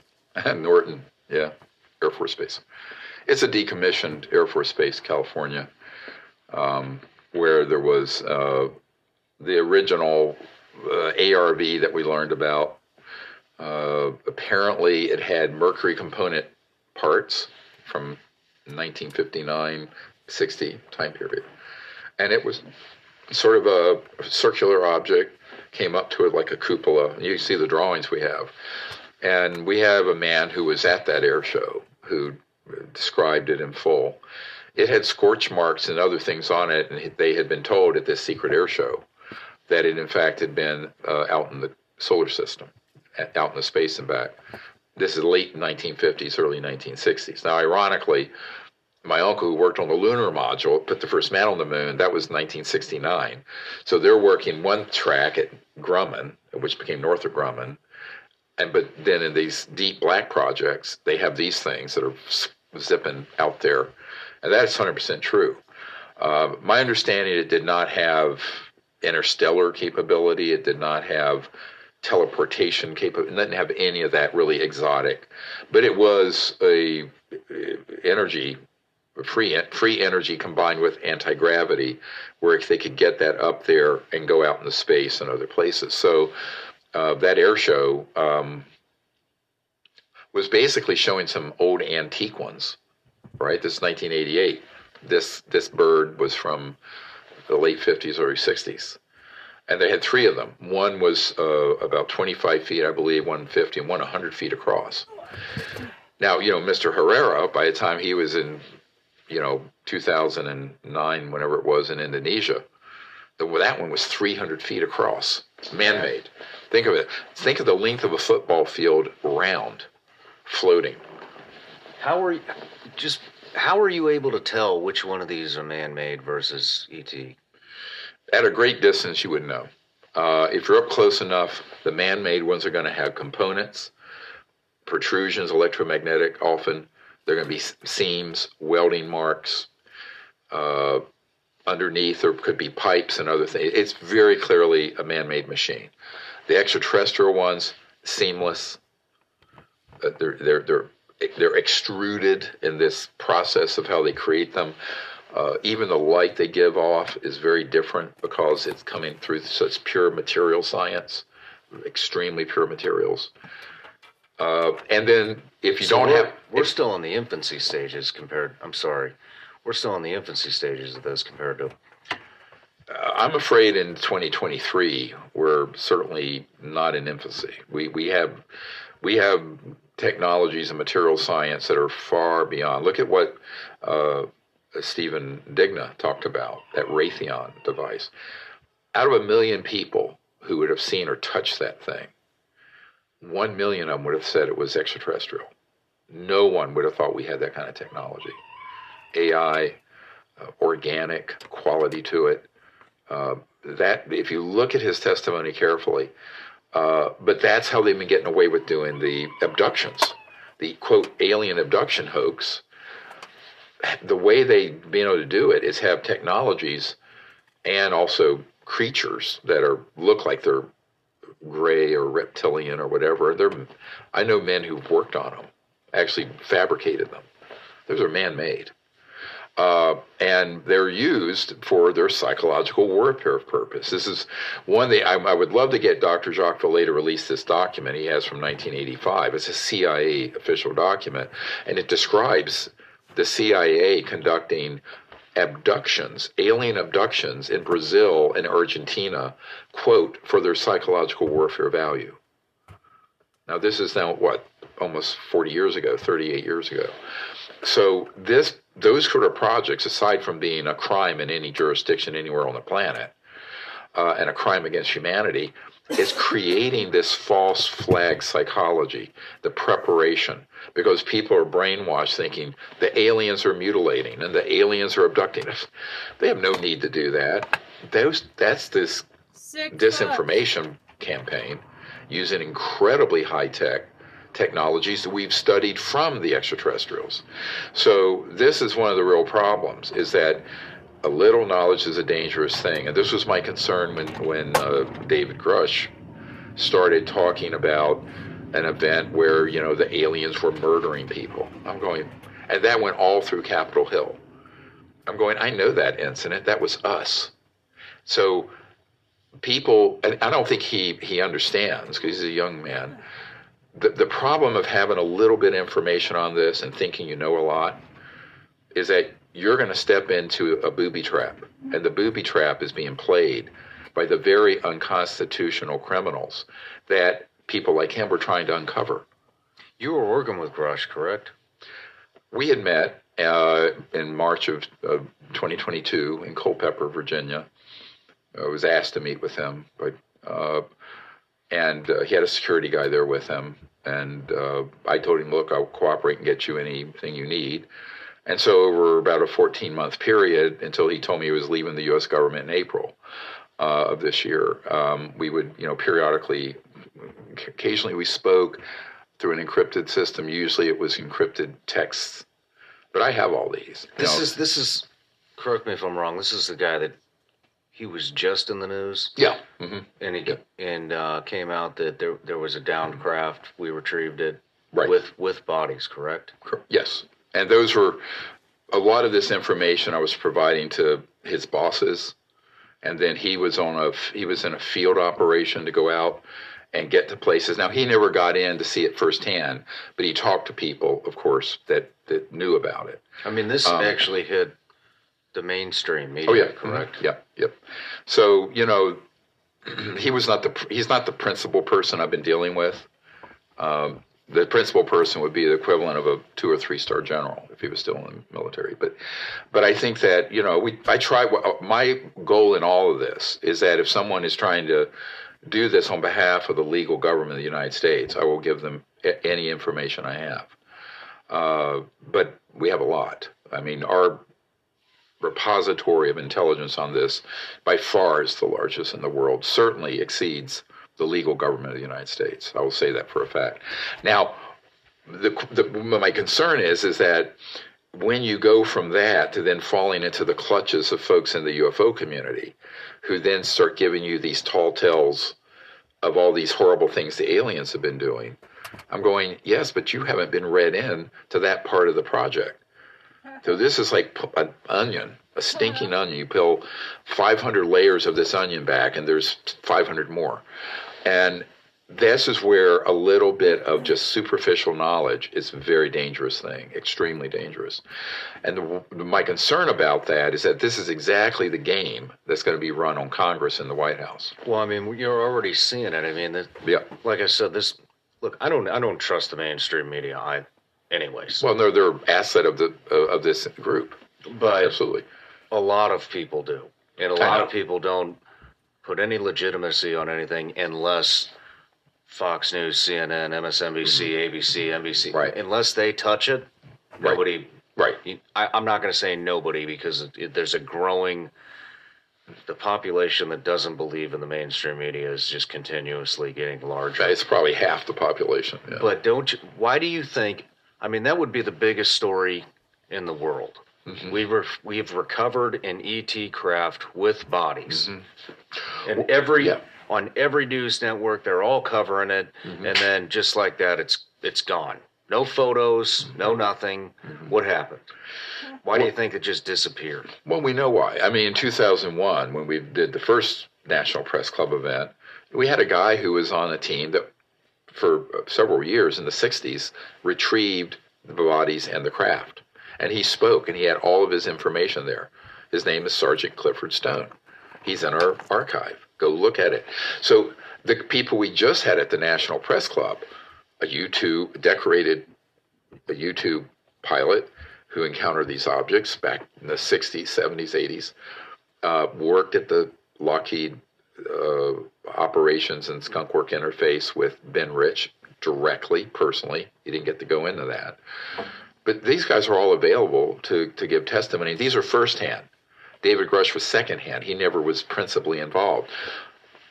Stephen Digna, there with and saw, was with two Raytheon guys with these man made Raytheon devices. DC Long was in an underground facility out on Range 19 with it, with some Delta guys. Took his dad in, who was a contractor, and they accidentally saw this system levitating a hundred ton concrete block up in the air, along with some giant boulders. Absolutely true. And we had people who were, you know, at uh, other operations that we brought. Now, those are all 100, every one of our 750 Disclosure Project folks are firsthand witnesses, meaning that they weren't people trying to find out like David Grusch was. They're people who actually were in there. interesting that the media won't interview them. It is. Though, if they really want to know the truth, why would you want to talk to a field operator who didn't have firsthand information and skip over the people who actually touched the things, saw them? You see what I'm saying? Yeah. So the, the public has to ask the question very quickly. Um, how do we get the truth out? I think we're asking everyone to write their member of Congress and their two senators and the White House as an activist responsibility as a citizen of the United States and refer to the National Press Club event and the Disclosure Project archive because we've sent all this in and say now we need to see action taken. Now, whether the media, the corporate media, that's I honestly believe is controlled by this same corrupt enterprise. I mean, Doc, they're definitely controlled. I mean, there's multiple there's multiple videos of them all reporting the exact same shit. I mean, Right, right. It's it's it's ridiculous that anybody even watches it anymore. Well, I mean, it's staged. And the problem with that, they do have, and this is the other big announcement. If there are any attorneys listening, we now have over 150 attorneys and legal professionals on our legal team. And not only will they protect and defend any whistleblowers uh, and the project, but they also are, we're moving quickly towards issuing a civilian RICO racketeer influence corrupt organization lawsuit who are going to be in the target. All these corporations and individuals you can't use a civilian rico against a government agency but you can you can target RICO the individuals and the corporations. That we are going to be doing in concert with this bill saying now you need to come in and out of the cold or you'll be criminally we can't criminally prosecute but there is a u.s attorney who's on the team that when we find actionable intelligence and get it introduced into court in a civilian RICO, he would then take it and see if he can pursue it under a criminal statute. Good news.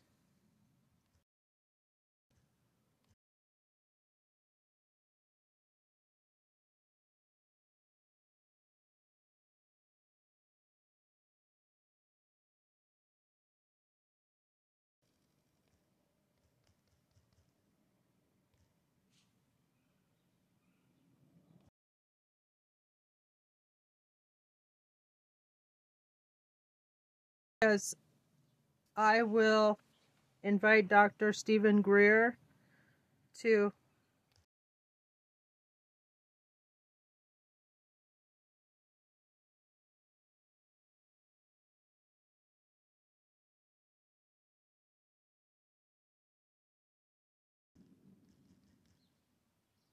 Christopher Perez.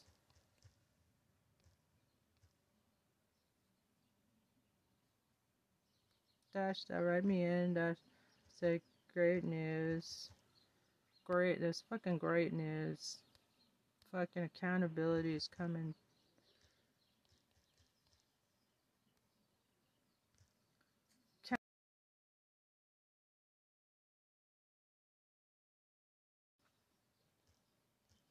Smiley face.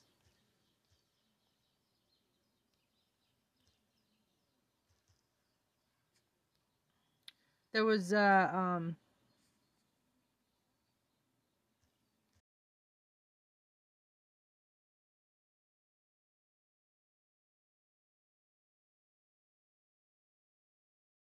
extraterrestrial evidence or face prosecution criminal prosecution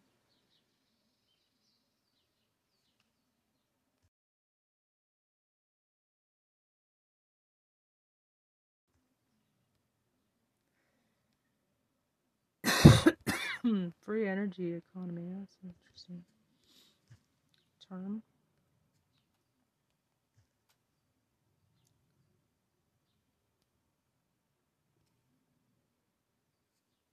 Okay. Let's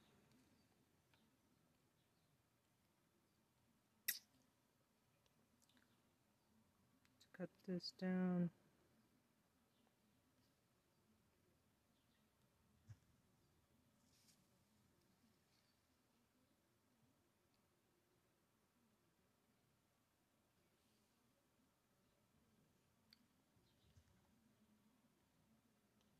see if that's short enough. Nope. Gotta cut more. Okay, I'm gonna cut out the Billy Carson stuff.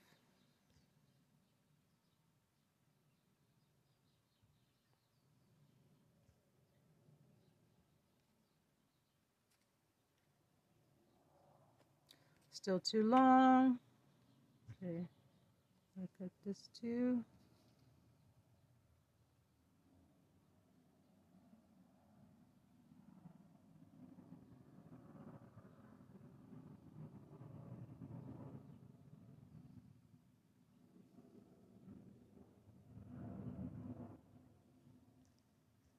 See here. Hmm.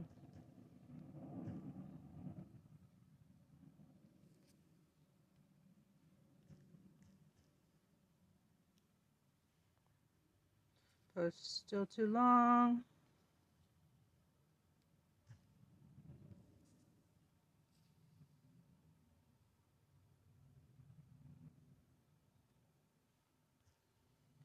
see if that's short. Nope too long. Hmm.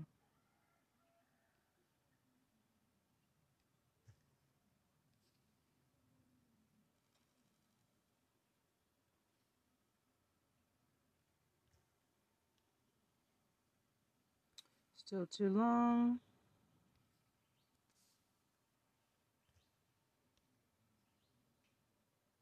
Still too long.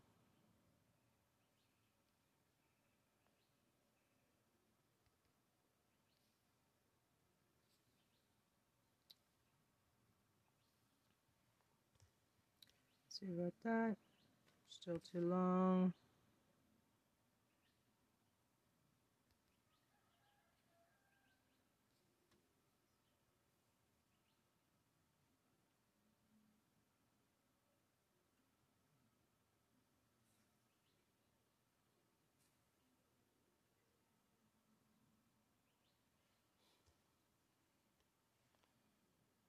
Still too long.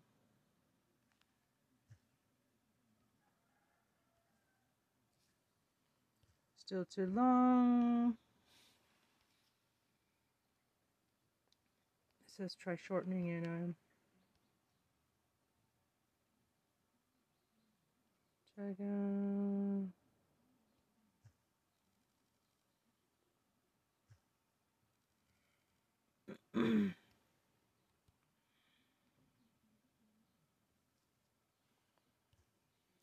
Take out the Billy Carson stuff.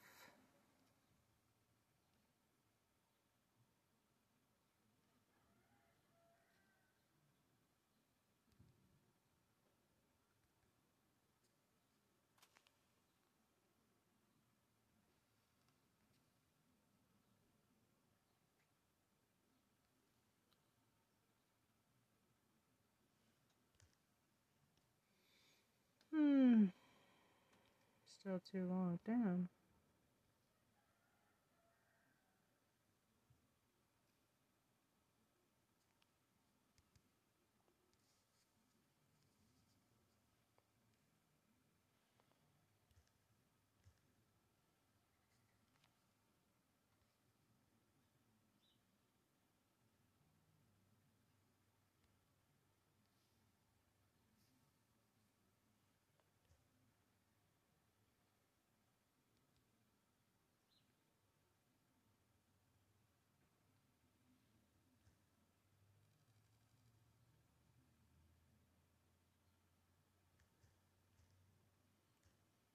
As president, I will implement more incentives for people to vote. Okay. And take out the Fox stuff, I guess.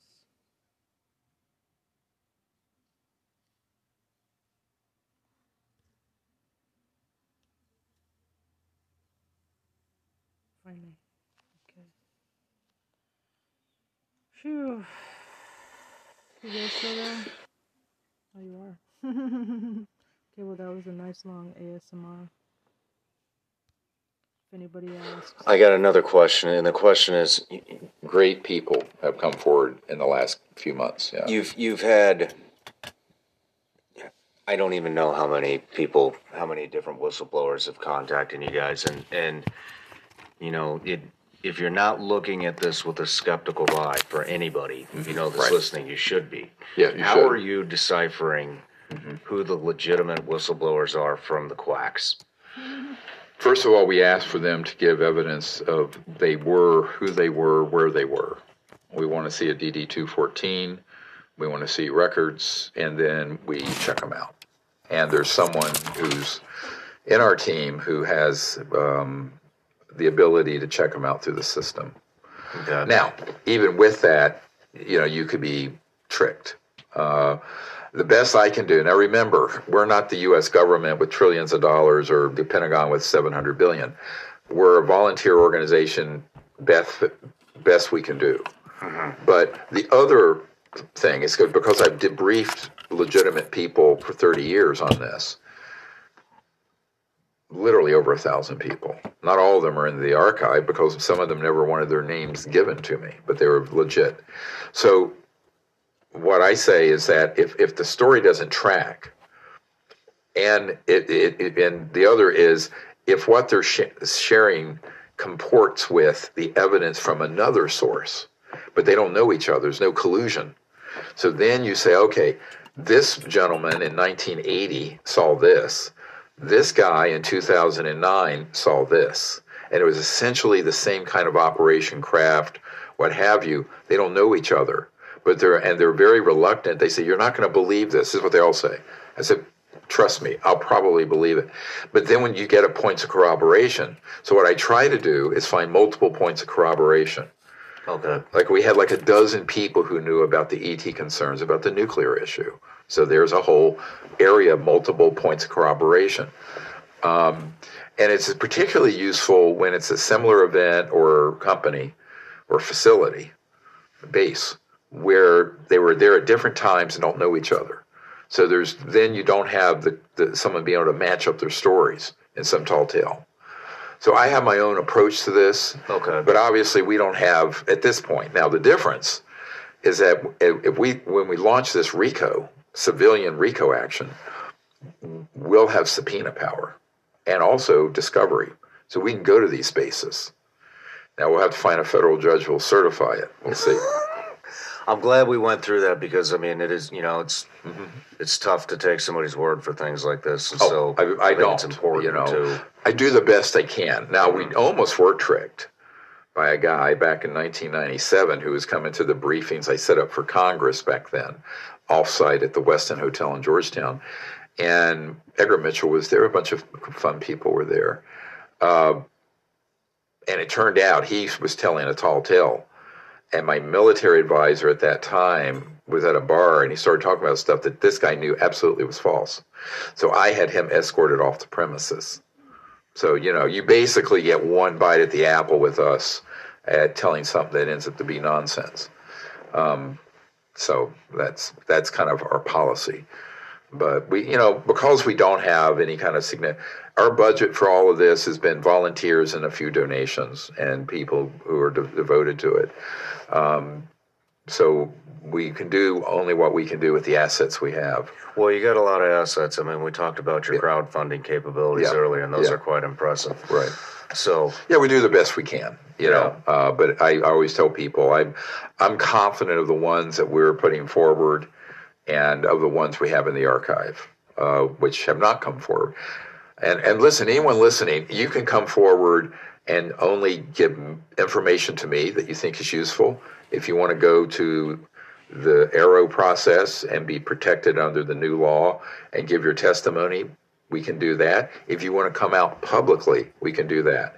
It's really up to the person to determine uh, if, if they were in special forces or Lockheed scientists or whatever, how they want to do it. We just want as many people to come forward because there's there's strength in numbers.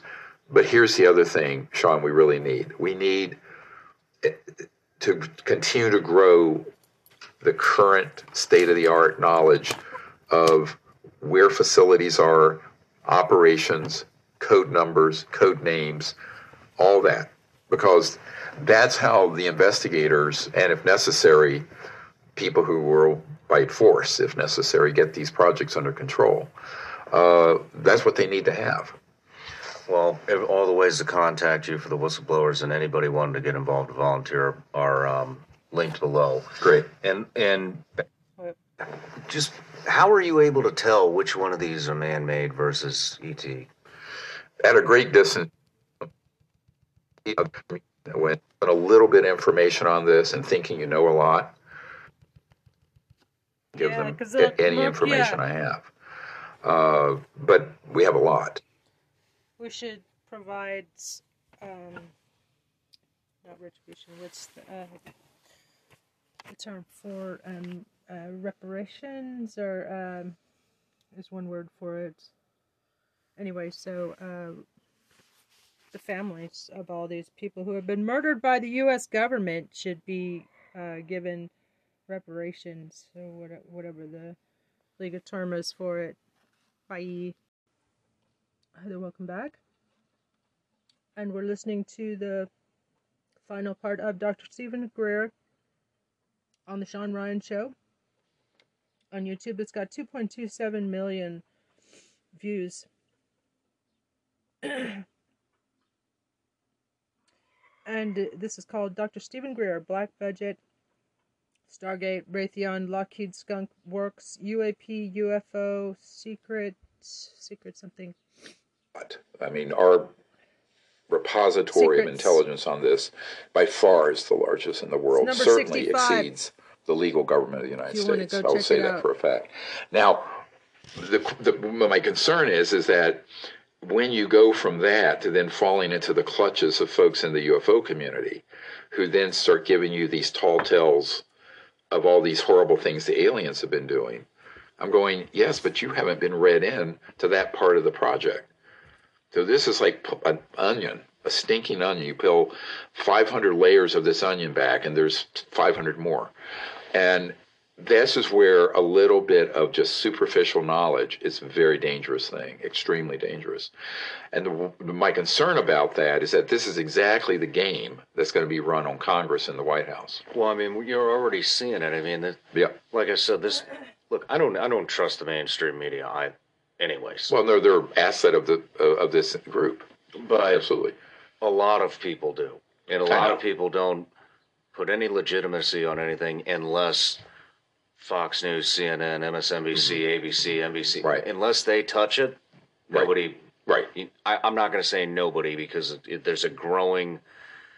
The population that doesn't believe in the mainstream media is just continuously getting larger. It's probably half the population. Yeah. But don't you? Why do you think?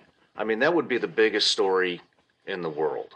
Mm-hmm. We were we've recovered an ET craft with bodies, Mm-hmm. and every yeah. On every news network they're all covering it, Mm-hmm. and then just like that, it's it's gone. No photos, Mm-hmm. no nothing. What happened?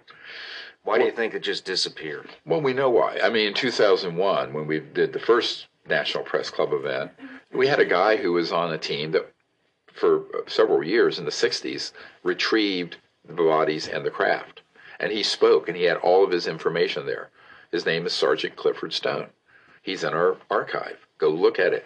So the people we just had at the National Press Club, a U-2 decorated a U-2 pilot who encountered these objects back in the 60s, 70s, 80s, uh, worked at the Lockheed uh, operations and Skunk Work interface with Ben Rich directly, personally. He didn't get to go into that. But these guys are all available to, to give testimony. These are firsthand. David Grusch was secondhand. He never was principally involved. Stephen Digna, there with and saw was with two Raytheon guys with these man-made Raytheon devices. DC Long was in an underground facility out on the Range 19 with it, with some Delta guys. Took his dad in, who was a contractor, and they accidentally saw this system levitating a hundred-ton concrete block up in the air, along with some giant boulders. Absolutely true. And we had people who were, you know, at uh, other operations that we brought. Now, those are all 100, every one of our 750 Disclosure Project folks are firsthand witnesses. meaning that they weren't people trying to find out like David Grusch was. They're people who actually were in there. Interesting that the media won't interview them. It is.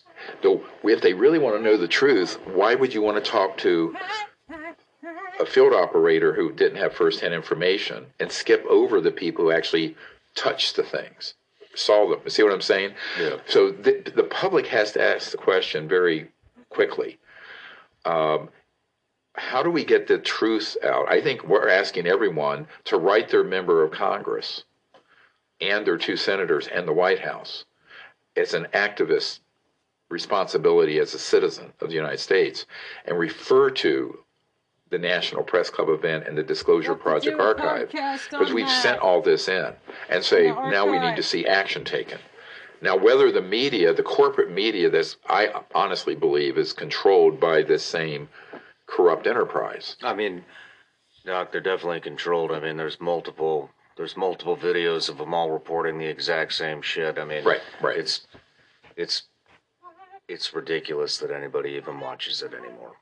Well, I mean, it's staged. And the problem with that, they do have, and this is the other big announcement if there are any attorneys listening, we now have over 150 attorneys and legal professionals on our legal team.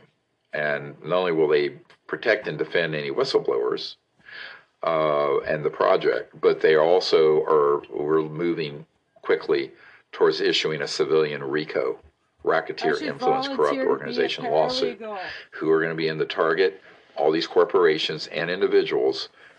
You can't use a civilian RICO against a government agency, but you can you can target the individuals and the corporations. That we are going to be doing in concert with this bill, saying now you need to come in out of the cold or you'll be criminally. We can't criminally prosecute, but there is a U.S. attorney who's on the team that when we find actionable intelligence and get it introduced into court in a civilian RICO, he would then take it and see if he can pursue it under a criminal statute.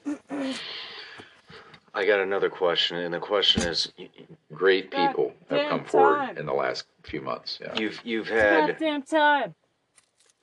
I don't even know how many people, how many different whistleblowers have contacted you guys, and and you know, it, if you're not looking at this with a skeptical eye for anybody, you know, that's Right. listening, you should be. Yeah, you how should. are you deciphering who the legitimate whistleblowers are from the quacks?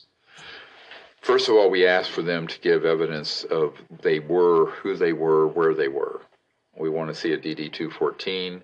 We want to see records, and then we check them out. And there's someone who's in our team who has um, the ability to check them out through the system. Okay. Now, even with that, you know, you could be tricked.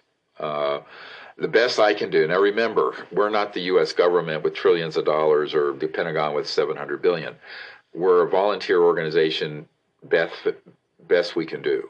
Mm-hmm. But the other thing is because I've debriefed legitimate people for 30 years on this.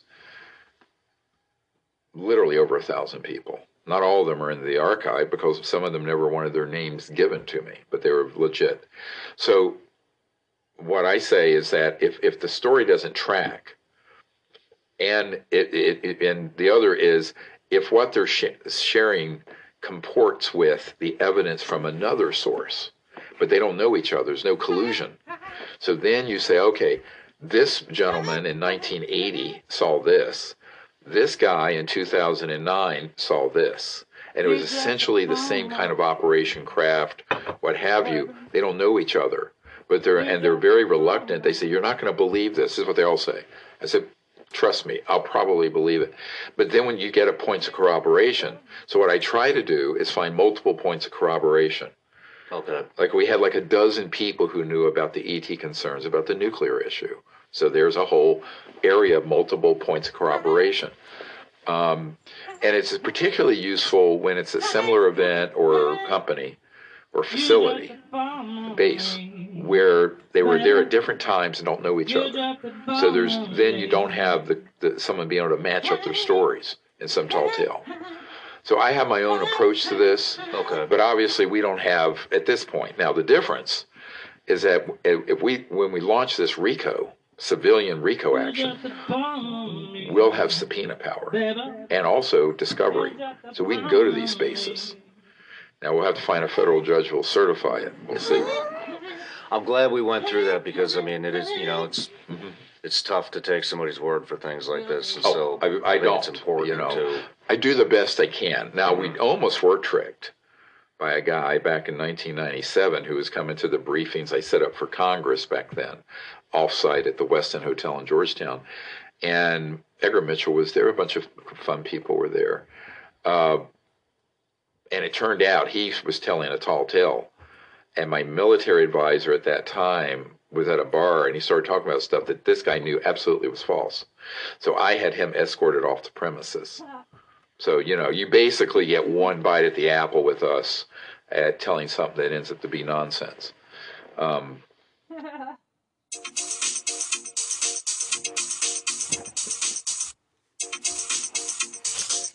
You don't prosecute that? You dropped the bomb on me, baby. You dropped the bomb on me. Hi, Brandon Fugal. Um, did we? I know we didn't hear the end of that great um interview of If Dr. you've been Steven Greer. in a car accident, don't call an attorney. Brandon Use this Fugal, AI app owner of the That's what- mysterious Skinwalker Ranch. Ladies and gentlemen, you're probably Wow, wondering why I am smiling from ear to ear right now, and I'm about to tell you. My next guest has taken me two years just to make contact with.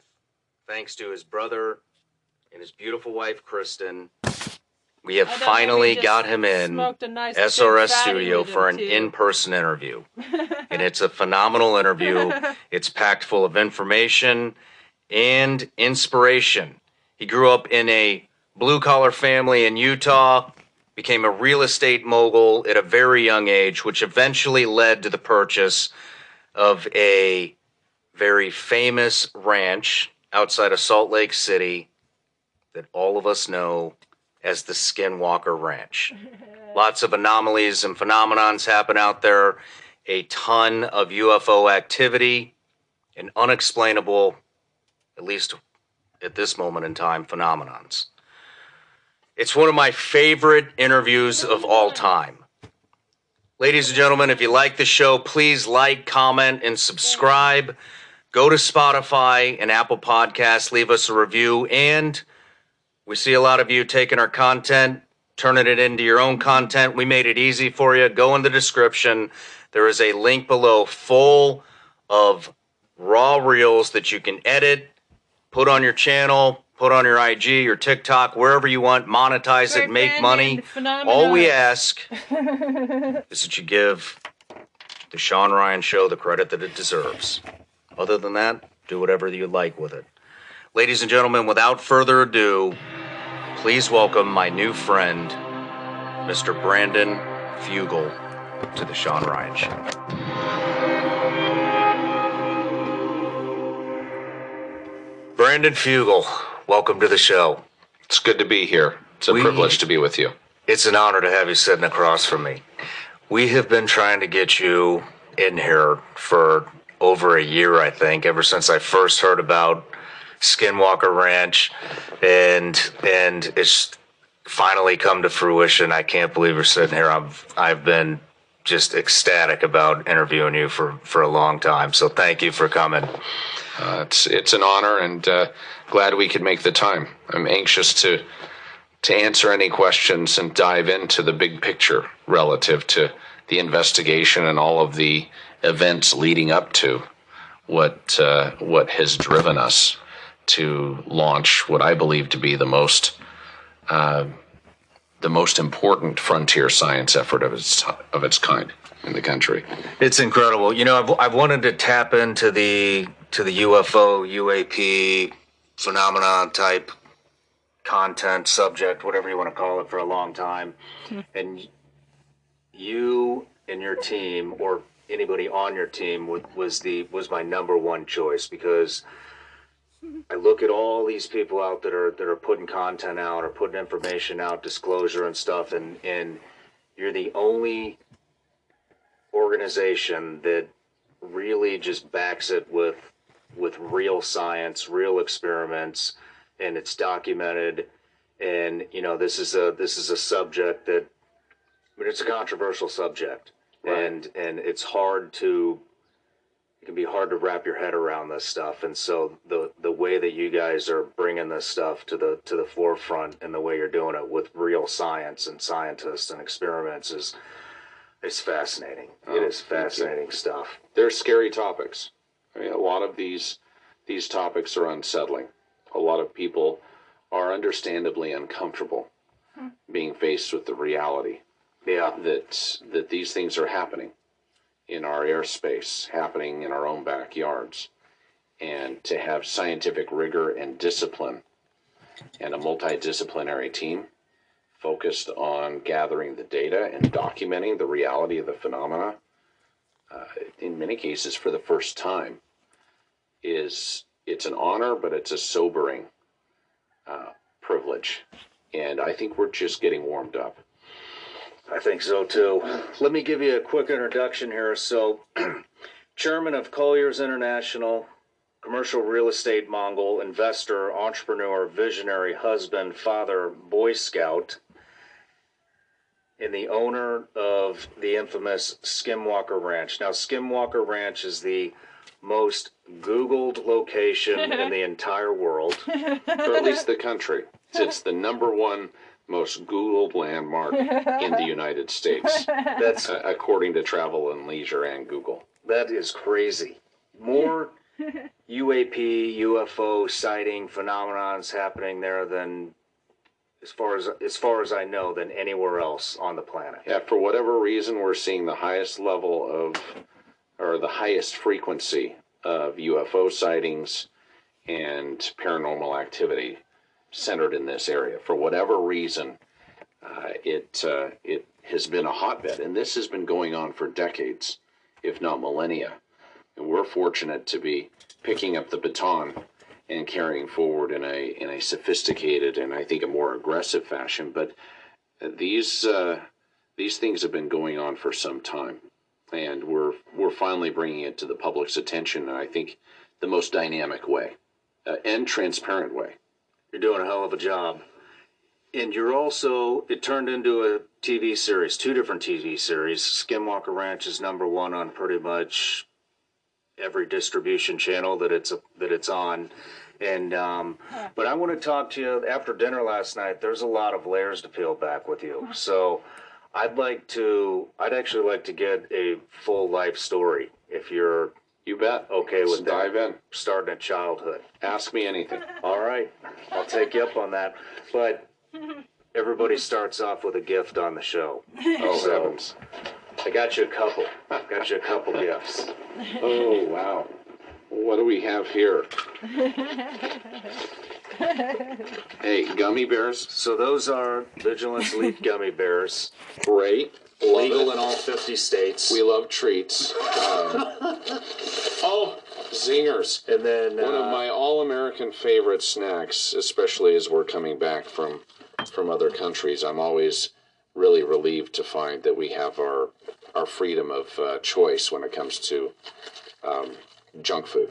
Your wife dimed you out. Krista dimed you out. Oh, said, this is great. said you have a, an addiction to zingers. I love it, and of course, thank you for arming me with my da- Diet Mountain Dew.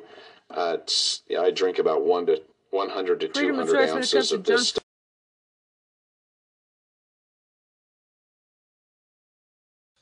a day. Um, and if you look at the ingredients, do you know what?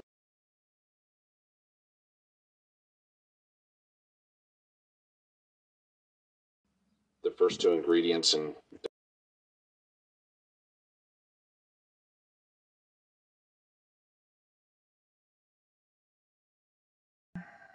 are? I don't.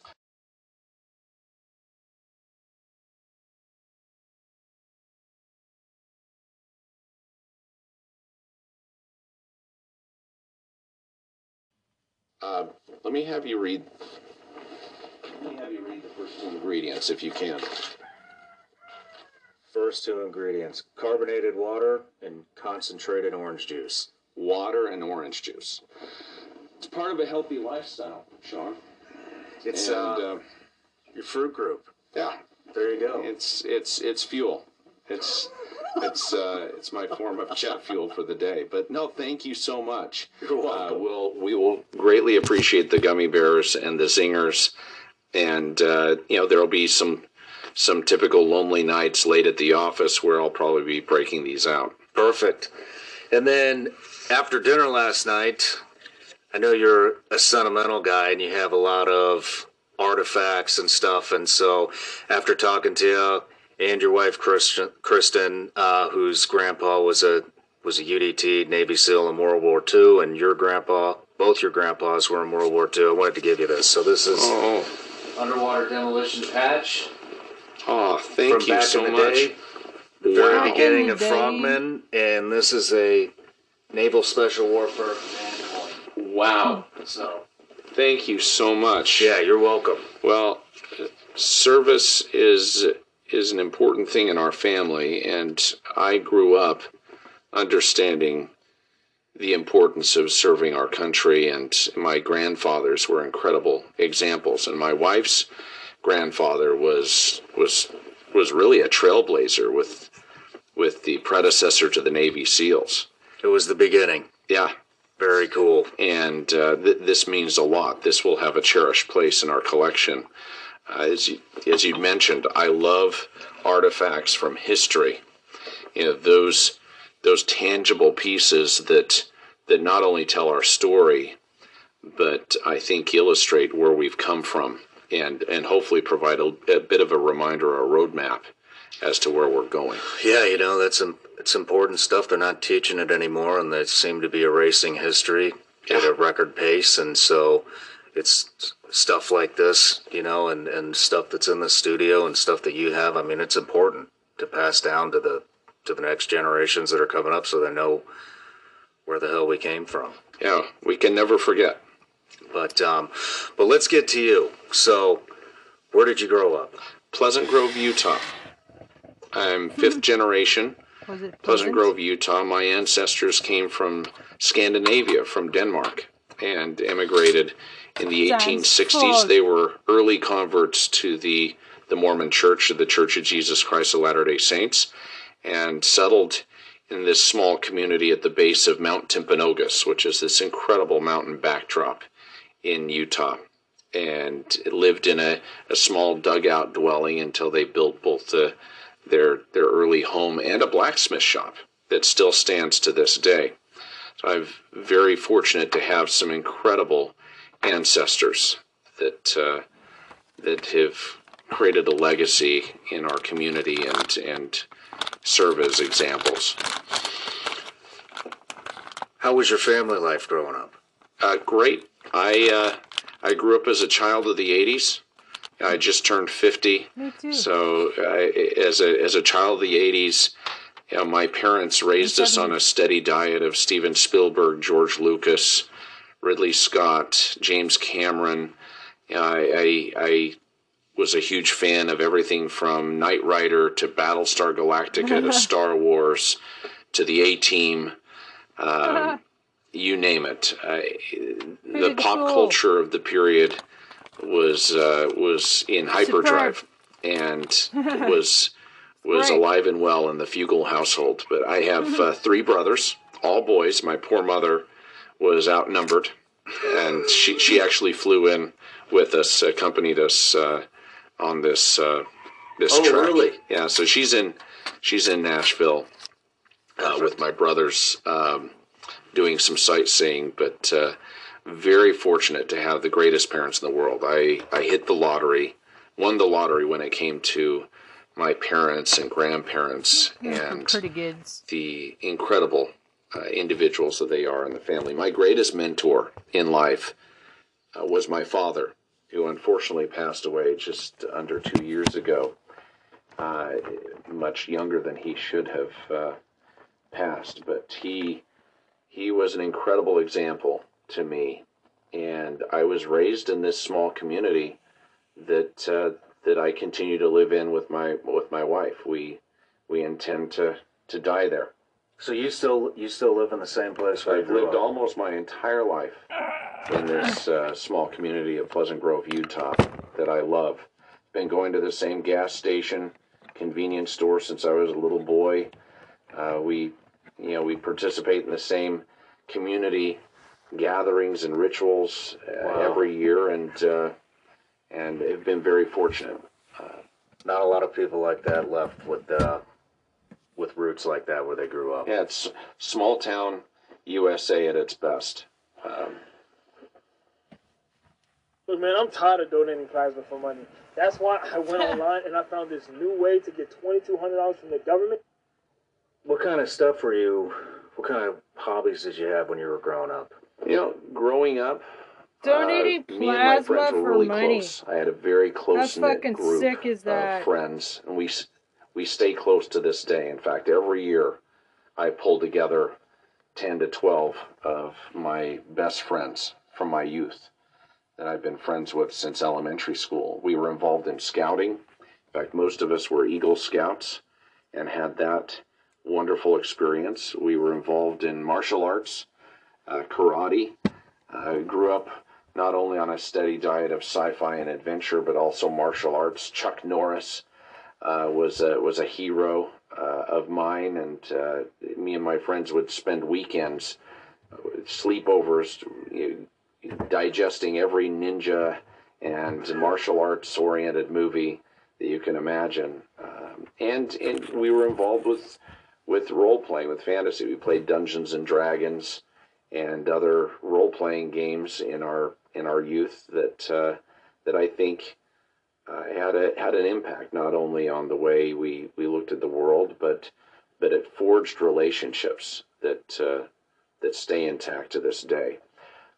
I found it the older I get, the most important things that we have in this world are not possessions; they're relationships and experiences. And I've been blessed with an abundance relative to the relationships and experiences. I've had the same best friend since fifth grade. Wow. We talk every week. We're business partners. In fact, he's been on the show. He's been on the docu series as a consulting uh, oncologist, radiologist, as a as an expert. Oh, no kidding. Yeah, Dr. Christopher Lee. So we've been best friends since fifth grade. We got our Eagle Scouts together. We went on our our Mormon missions about the same time. He went to Germany, speaks fluent German to this day. I went to Hawaii, of all places, learned how to speak some inappropriate Tongan. Um, but uh, I I've been really fortunate. But w- we were raised, I think, in a in an ideal environment as as as part of the Reagan era. You know, George Bush Senior. It was uh, it was the end of the Cold War. Uh, you know, we, we grew up as kids, uh, terrified of, of the potential of of war, uh, and you know, you grew up on Rocky Four and Red Dawn, and and and understanding the importance of freedom and our and and our way of life. And we saw the the the fall of the Berlin Wall occur. I think that occurred during my senior year, uh, where we saw uh, a lot of remarkable things occur uh, that uh, that has blessed our world and ushered in a new era. You seem to have come from a long line of a patriotic family, and in my research, I read that one of the things that your old man used to say to you, damn near every day, is, "What did you do to make? What did you do today to make your country better?" Yeah, have you done any good in the world today? On an almost daily basis, my father would reach out to me and ask, "Have you done any good? Have you done any good in the world today?" What age did that start? From the time I was a teenager, and and it became even more frequent as I grew older, and and built my own family, and went through my own challenges and uh, and triumphs. Uh, my father's words and an- admonitions stay with me every day. And and he had an incredible father. My grandfather was a decorated bomber pilot World War II, flew a Corsair, and was fortunate to be selected to fly over Tokyo Bay when the Japanese surrendered. And and it was a pivotal moment in the Pacific Theater. Uh, during the war. And, and hearing his stories and seeing his example helped, I think, crystallize those things that are most important, those core principles that uh, that differentiate our way of life, you know, our people. How did that kind of form you into who you are today? I mean, you you so I did a lot of research on you. Seeing some people giving you flack, saying that things have been handed to you, thinking Yeah. that you came from a family, from a very wealthy family, which is a bunch of bullshit. From what I Yeah, my dad, yeah, my, my father drove a brown beat up Pinto when I was in junior high, graduated to a beat up Astro van when I was in high school. I haven't taken one penny from my uh, from my parents. I was very fortunate. I, I was able to receive that, which was most important, which was an incredible upbringing and examples. But my father's success didn't didn't really occur until I was an adult and had already established myself in commercial real estate. Uh, it's it it's important to note that it, you know my my father and I were both EY Entrepreneurs of the Year for the Western region for completely different businesses. are you serious? Unrelated. That's Uh, amazing. and I think that that still kind of sets us apart. Um, in 1920, my great grandfather started a construction company that became really one of the largest utility construction firms in the country, but it wasn't without great sacrifice. I mean, during the 80s, they could barely keep the doors open.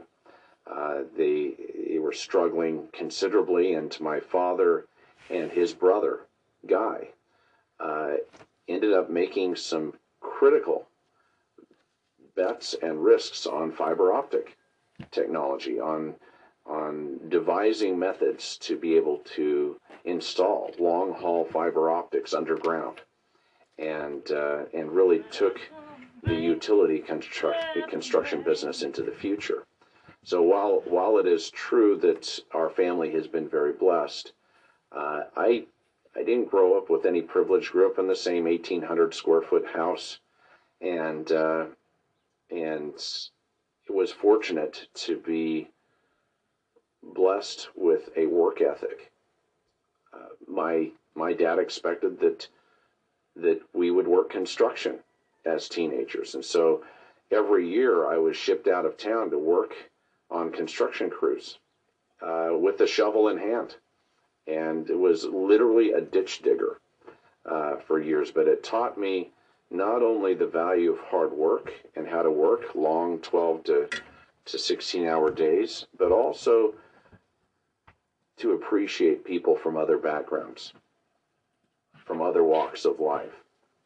You experience all sorts in the construction industry, and to be able to to develop respect for your peers uh, even if even if they've chosen different paths and and have different approaches to life was was important and being part of a team being part of a crew that is focused on on you know a, a very complex uh, set of requirements was was something that uh, that I enjoyed being part of as a as a teenager working heavy construction. And so it, it was uh, to everyone's surprise at 18 that I chose to not pursue a career in the family business in construction, but to to forge a path in commercial real estate. Yeah. What what uh, what prompted that? What what got you interested in commercial real estate as an 18 year old kid? Well, in junior high at age 13, I became obsessed with uh, business, with who the captains of industry were. I read a book uh, by Lee Iacocca, uh, Iacocca, the, the great autobiography of the automotive icon, who was really the father of the American Mustang, the Ford Mustang, and uh, led Ford into great expansion. And uh, we can thank him for that. We can also curse him for the Chrysler minivan, and um, uh, because he ended up uh, bringing forward uh, you know the the minivan and and turning around Chrysler and and one of the great uh, automotive business epics of our of our age. But uh, hearing his story and then moving into high school and having an interest in business, not just who the power players were, but how did they get in the positions of influence that uh, that they inhabited? I mean, by the time I was a junior and senior in high school, I had my own subscriptions to the Wall Street Journal and Business Week. And as I was nearing the tail end of my senior year in high school as student body president, I was very focused on jumping into a, a career and selecting a career path that would afford me the opportunity to work with the captains of industry, the very people that I was reading about in these journals, in the, the newspapers and the magazines uh, that were that were leading business and changing the landscape of our world. And through a comprehensive research effort during my senior year in high school, as I was turning 18 years old, I identified commercial real estate as being the ideal career path that would potentially afford me that opportunity to work with the captains of industry. Because if you think about it, if you're in business, you have to have a real estate strategy. Everyone in business you know, it, regardless of, of what business, for the most part, has to at some point have a real estate strategy. And uh, unlike the law, you know, or or banking or other disciplines, uh, I was able to quickly get licensed. You know, at at age eighteen, you know, I I was able to complete all of the the schooling uh, quickly and and take the test, the four-hour test, and and obtain my license uh, to focus on commercial real estate. And it was a surprise to everyone. My own parents thought that it was a an unusual, perhaps foolish path, uh, because my my father wasn't in the real estate business, but I saw it as an opportunity to be involved with the changing landscape of the communities uh, surrounding us, and, and the rest is history. So I started off in business at a very young age, at 18. Uh, sold my first office park when I was 19 years old. Wow. And um, and I built a proprietary database as a teenager, tracking all of the inventory and the power players in the market.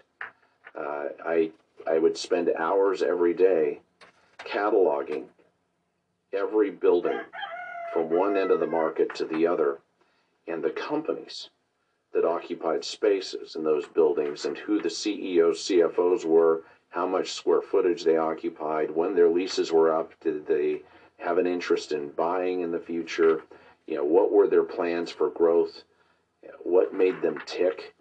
And I, uh, I built that database as, as really a crystal ball that would give me visibility into who would be making moves in the future, who were the most likely companies and entrepreneurs that would be changing the the landscape of the business community, both figuratively and and quite literally. You you were doing that at 19 years uh, old. 18, 18 and 19, and it uh, it supercharged me. Now I took a break uh, at at 19 after spending about 15 months in commercial real estate, I, I elected to go on a, a mission for my church, for the Church of Jesus Christ of Latter day Saints, and served for two years in Hawaii.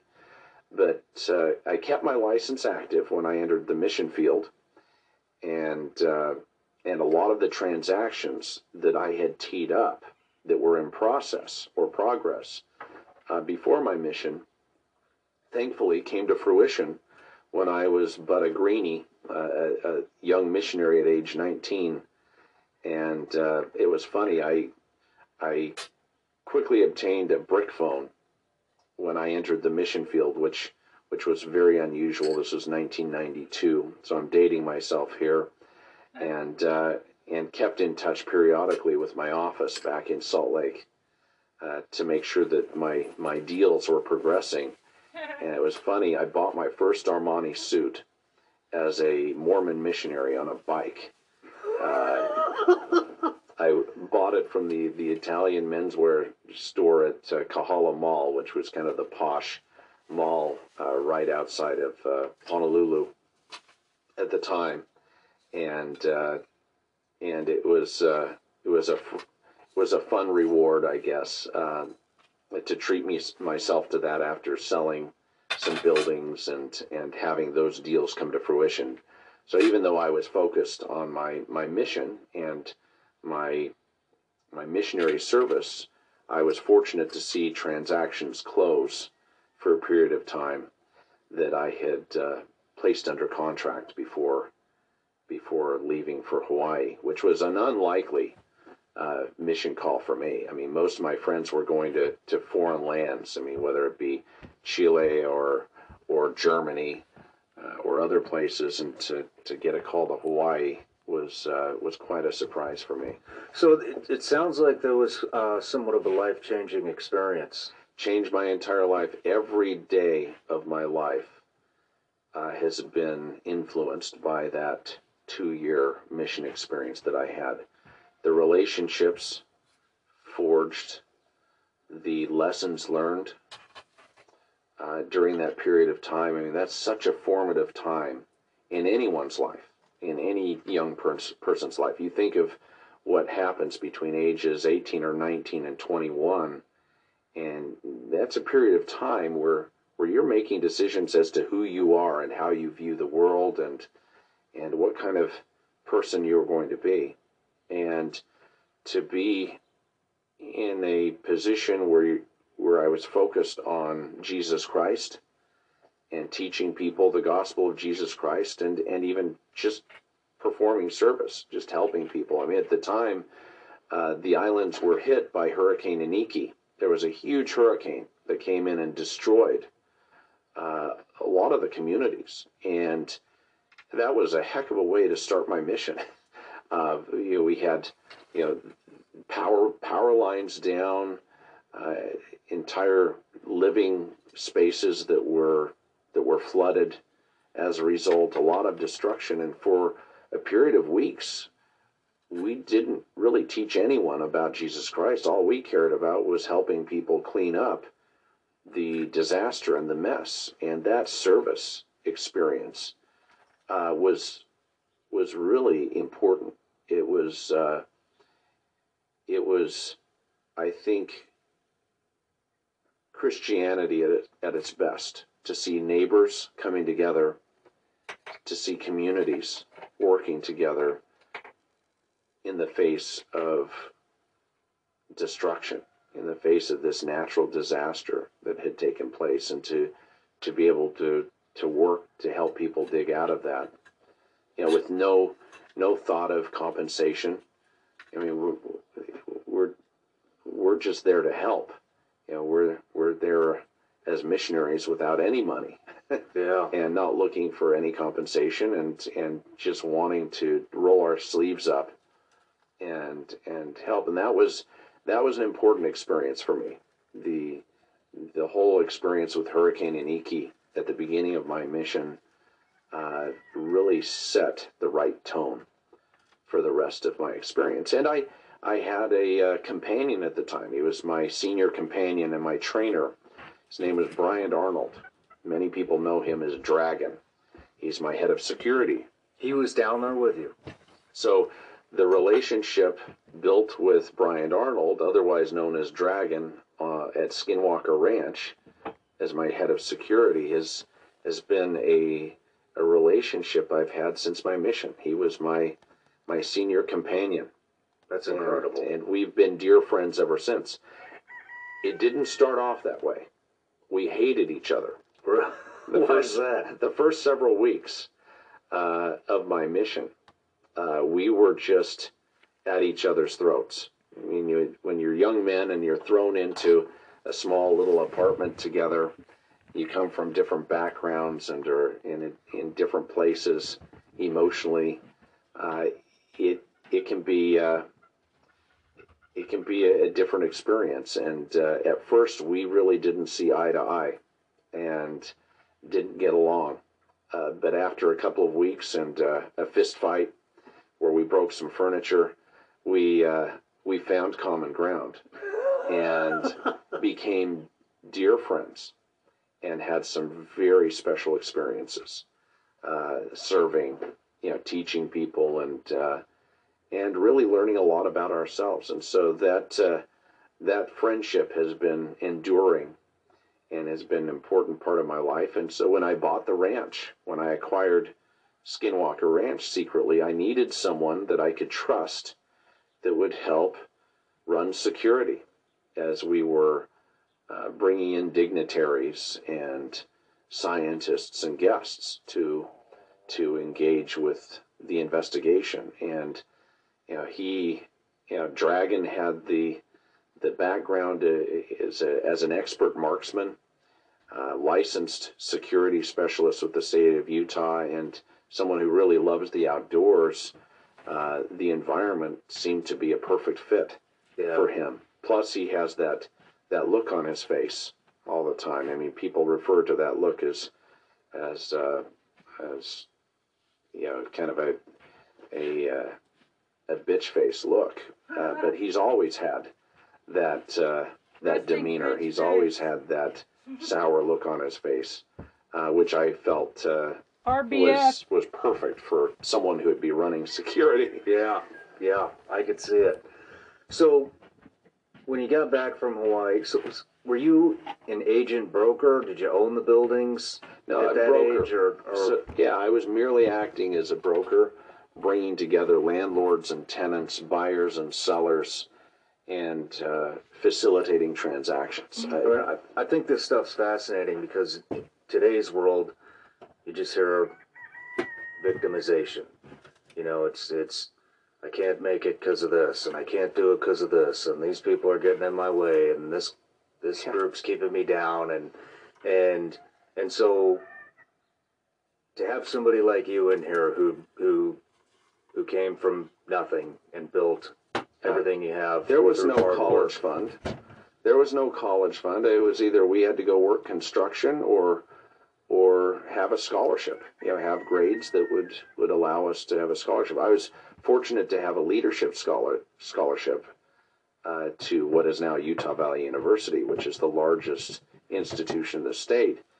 But it, you know, nothing was was just handed to me. I mean, those things had to be earned and there was sacrifice required. I made $500 my entire first year of working full time while going to, to school full time. I starved to death trying to jump into the commercial real estate business. The sales cycle involved was long and arduous, but also the the learning curve and being able to to to build a platform, you know, to build a career, it takes years. And it's years of sacrifice, years of starvation. And I think all too often people underestimate what kind of sacrifice is required in order to truly succeed. Uh, in order to get extraordinary results, you have to be willing to put forth the extraordinary effort required. Everybody, I want to talk to you about two products from 1st Phorm. One is OptiGreens 50, the other is OptiReds 50.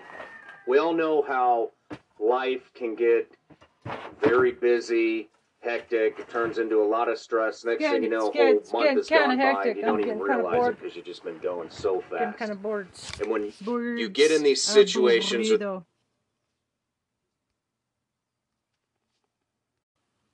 okay, um think we're gonna skip ahead. I want to hear him talk about this fucking Skinwalker Ranch. About the direction that we're heading in right now.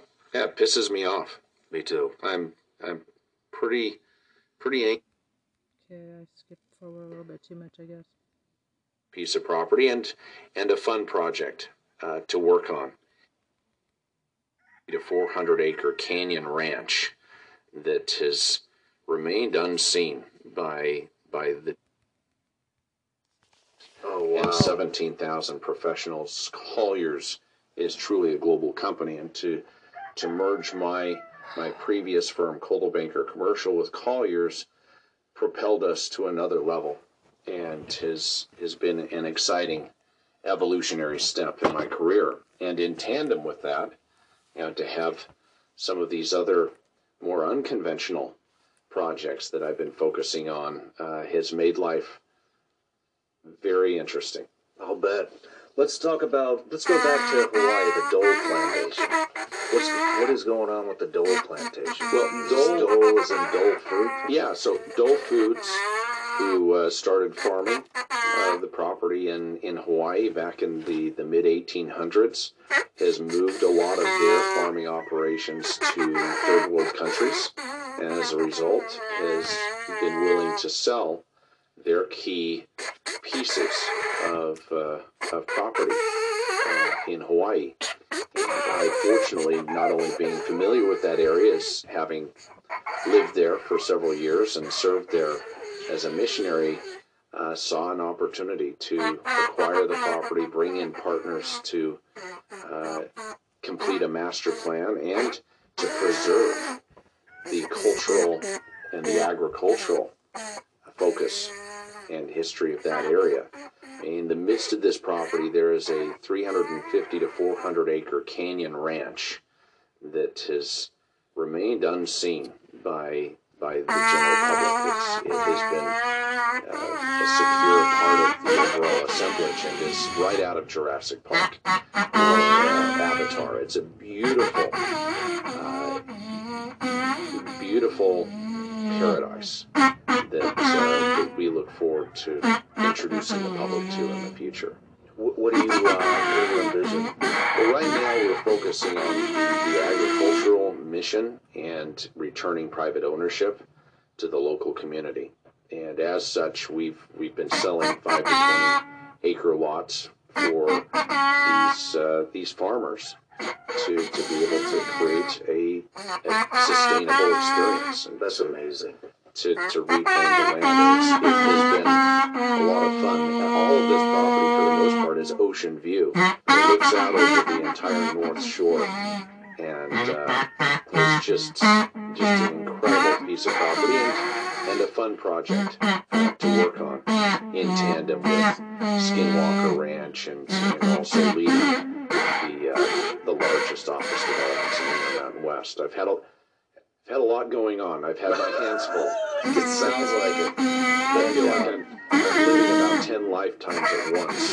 Yeah. Currently, but it's uh, it's a great privilege. It's a high class first world problem. my always Hey, you know, I, I think these stories are kind of like what I was talking about just a couple of minutes ago. I think they're extremely important because it's showing that you don't have to be born into this. It's hard work. No. It's it's it's it's it's getting your hands dirty. It's it's Well, the American dream is alive and well.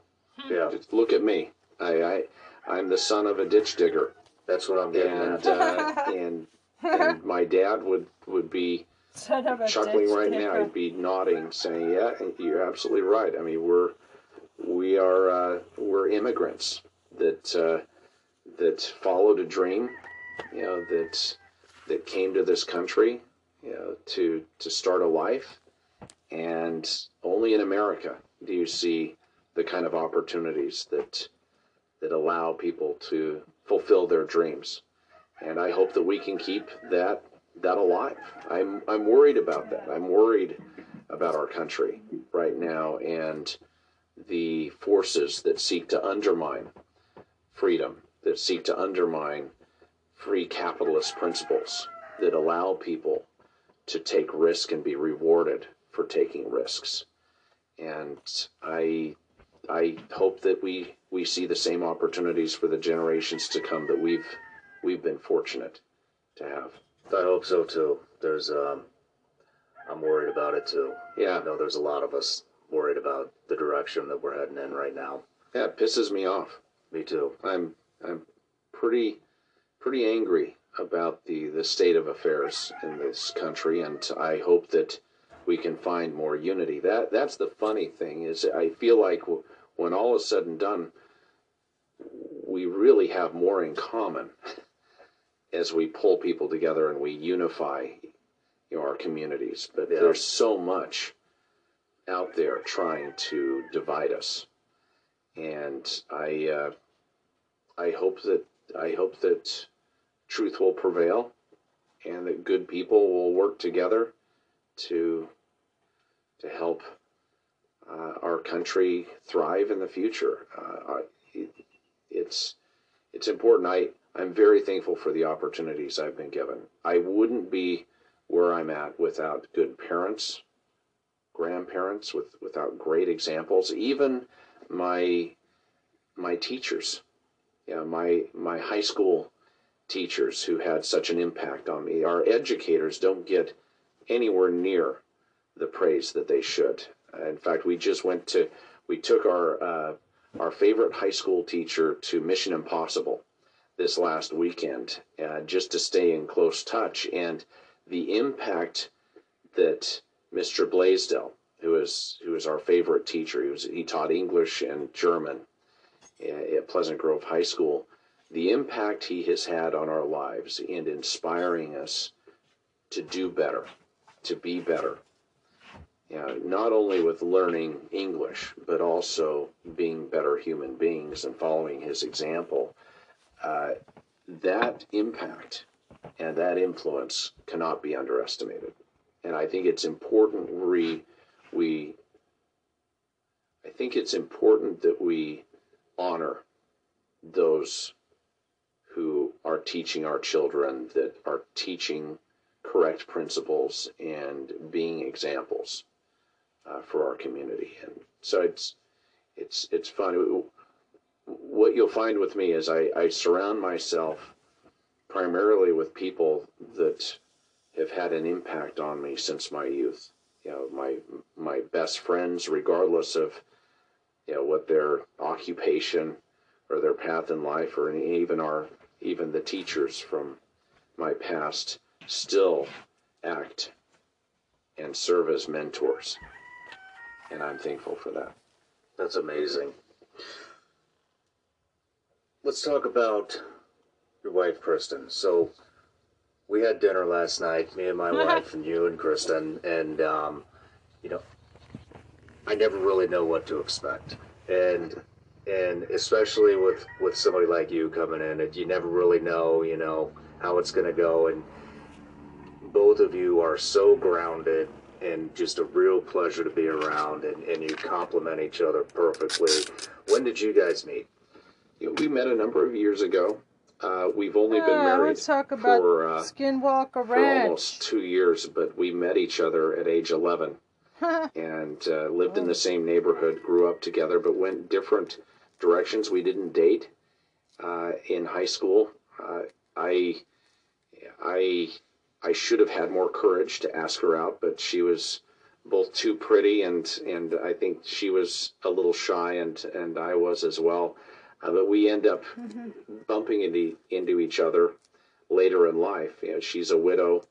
Uh, her first husband died of H1N1, uh, you know, the flu, uh, a number of years ago, and and left her raising you know two boys and a daughter and grappling with you know what what that meant, the implications of of being a widow in her early 40s, and and I've been in a in a state of transition. Was was married yeah, for decades, but uh, uh, that didn't work out. I mean, life is is complicated.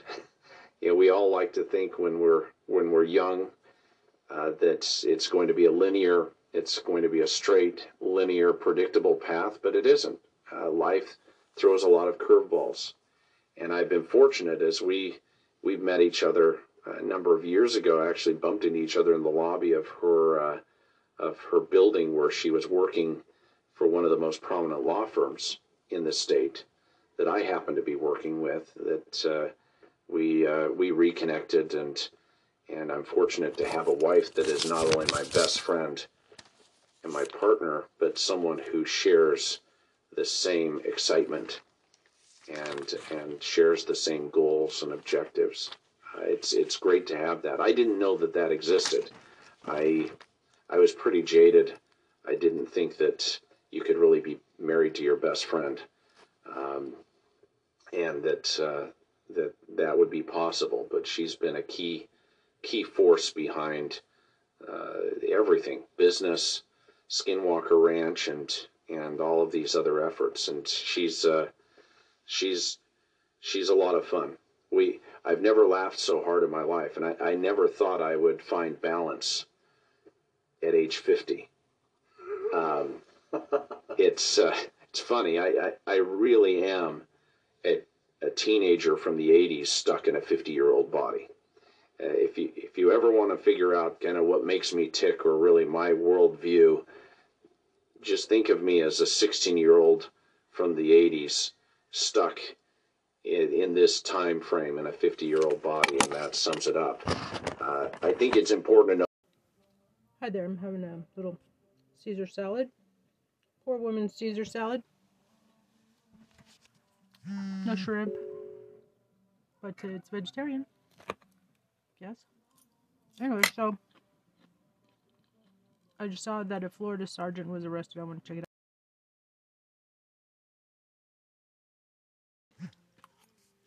Hmm.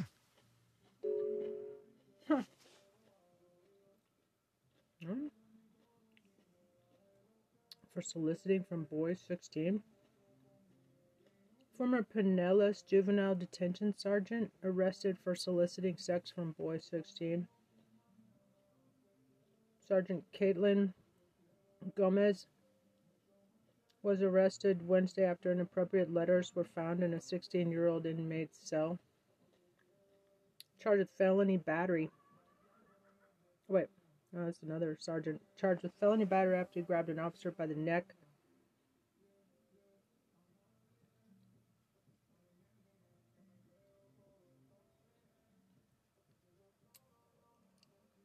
Mm, okay according to the sheriff's office.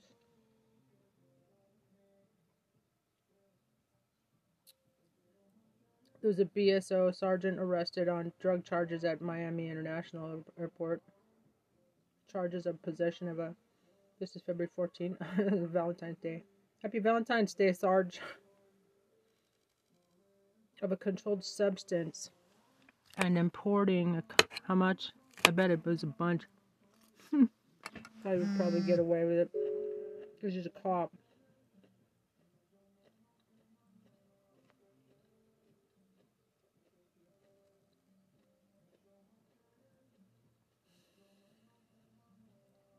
Nearly a dozen inappropriate letters to a teen inmate. Sunrise Police Miami Herald. This is uh, 2022, November 18th. Sunrise Police Sergeant who grabbed officer's throat retires.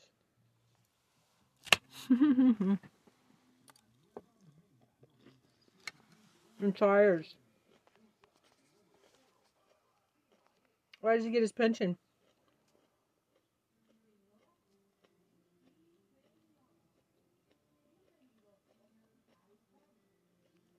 Wow. What happened to the Florida police sergeant who grabbed female officer by the throat?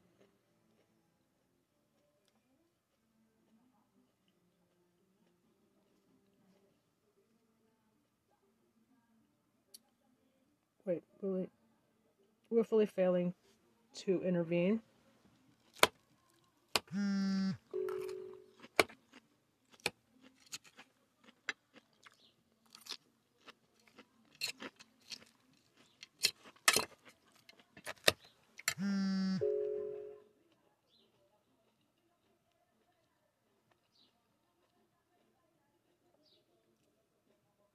Alexander Kueng and Tou Thao were convicted and sentenced in federal court last year for willfully failing to intervene.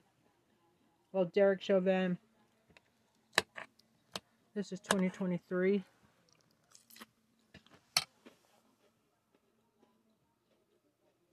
Well, it was just check that out.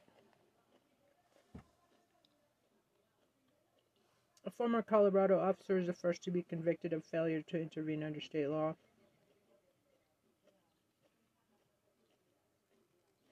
Hmm. Convicted by a jury.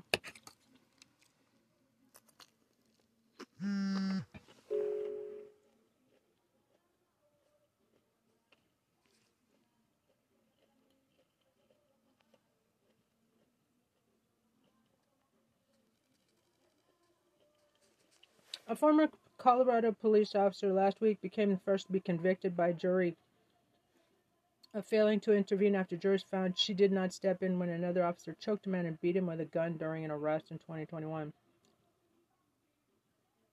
Francine Martinez will be sentenced in June after she was found guilty under a police accountability law passed in the wake of the 2020 murder of George Floyd. Hmm.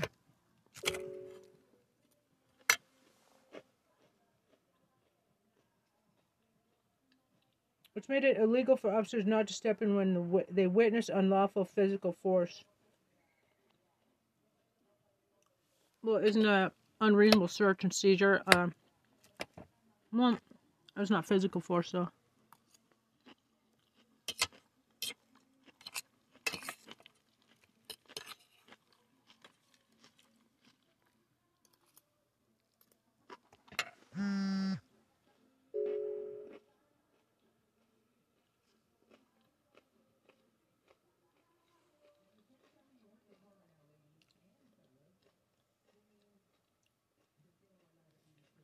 Failure intervene.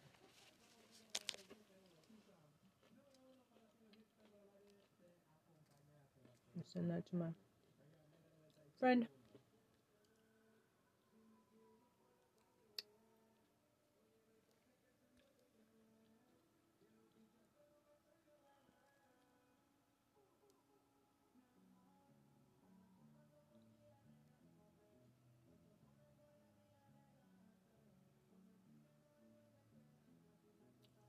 Check out eBay stamps. That shit is constantly not bought. Try to few the money ones. It's like there's three different prices. The guy who was born at night, and then the guy.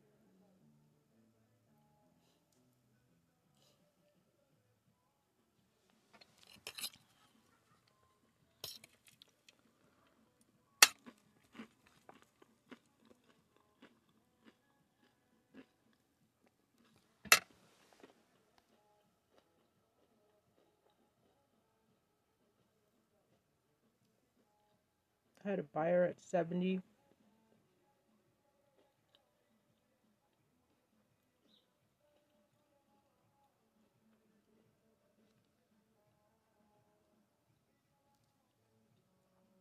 Seventy face value.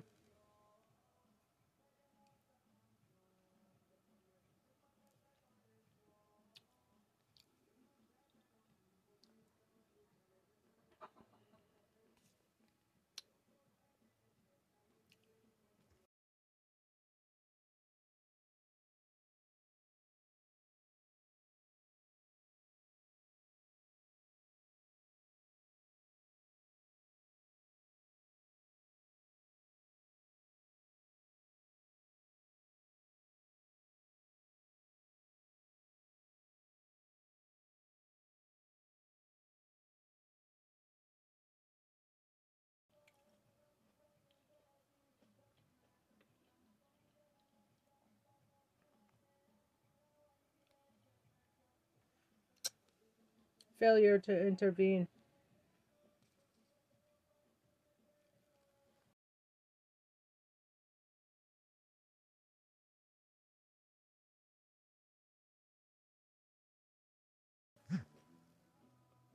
According to Westlaw, officers have an affirmative duty to protect individuals from constitutional violations by fellow officers.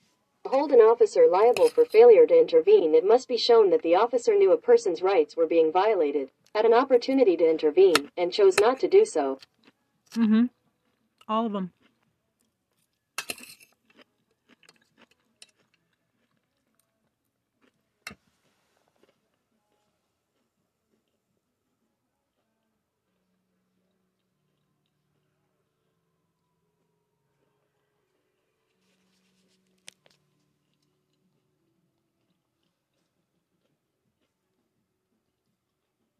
Duty to intervene.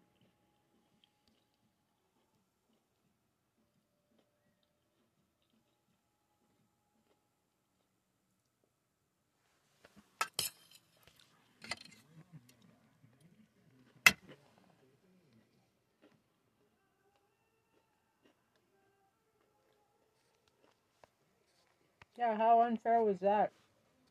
Having 50 cops raid my property, throw me in jail in nine minutes flat.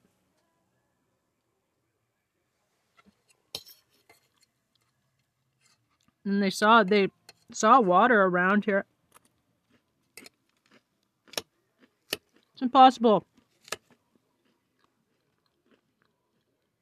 That they were emaciated and they didn't wham.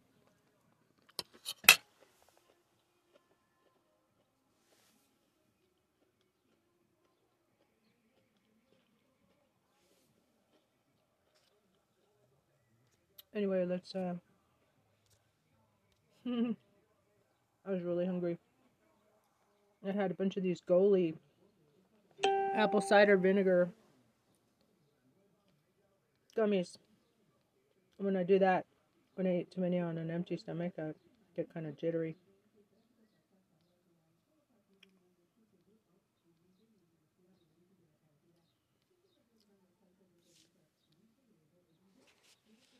Yeah. It says raise your hand if you're tired of the future being destroyed by Republicans.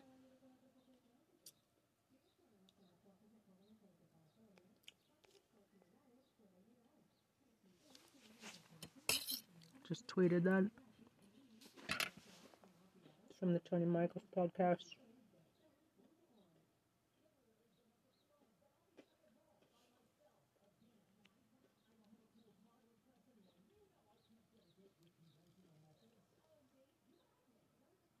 Lackluster uploaded $1 million lawsuit update.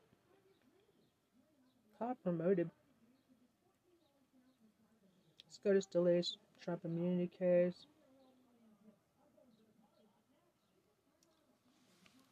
Yeah, I heard on TikTok.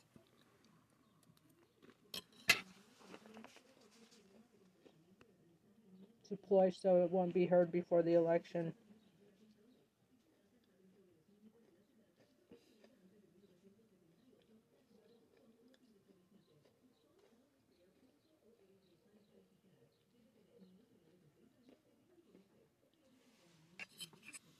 Hmm. Let me see what's on my touch.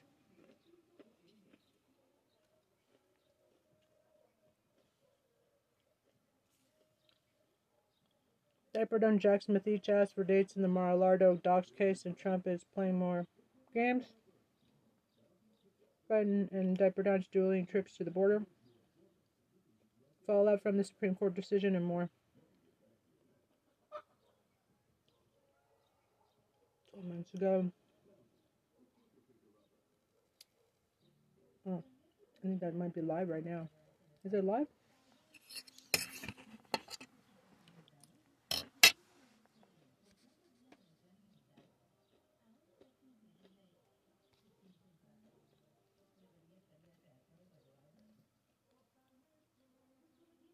Broken, begging, total cognitive collapse. Uh, 6 p.m. Biden challenges Diaper Don to work together on bipartisan. Oh, God. Man, break. The border bill is terrible. It's like fucking something only the Nazis would love. Kimmel mercil- mercilessly pranks Trumpers and exposes entire movement one hour ago.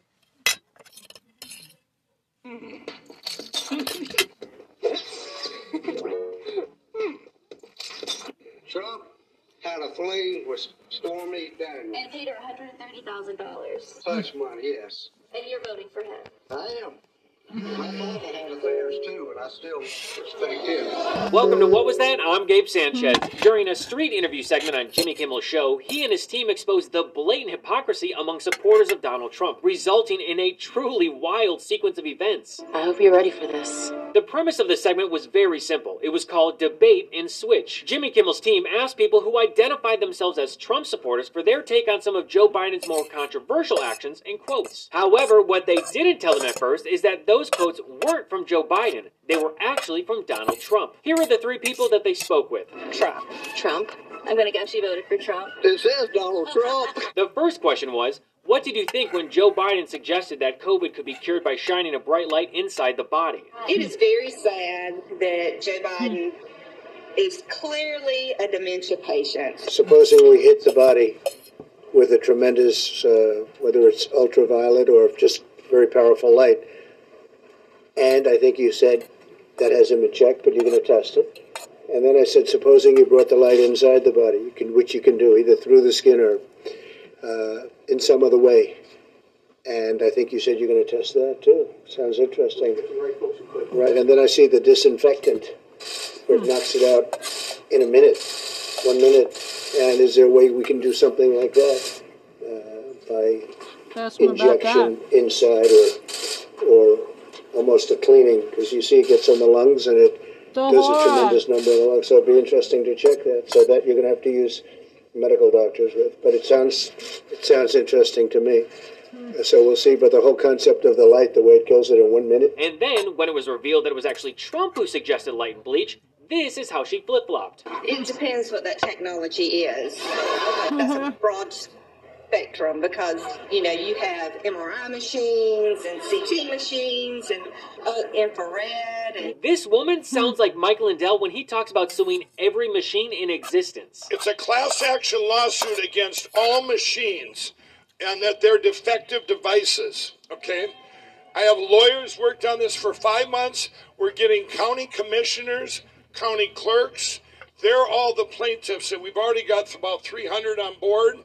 And we're going to get rid of these machines once and for all. And don't worry, her responses get even crazier. She was then asked, What do you think about Joe Biden saying that getting through the 80s without getting HIV was his own personal Vietnam? Again, it's very sad his mental capacity, and that that is a very um, uneducated statement. Except as you already know, it wasn't Biden, it was actually Trump. Here's an interview with Donald Trump and Howard Stern back in 1997. Can't even believe it. I've been so lucky, right, in terms of that whole world. You've never gotten a social disease. It, it is a dangerous world out there. It's It is. scary. It's like Vietnam, sort of like you know the It is. Vietnam era. It is your personal Vietnam, isn't it? It is my It personal. is. You've said that many I feel times. like a great and very brave soldier. This also wasn't the first time that Trump said this either. And when she was informed that the five time draft dodging idiot was actually the one who said this and not Biden, she flip flopped faster than a cat chasing a laser pointer. Dementia patient.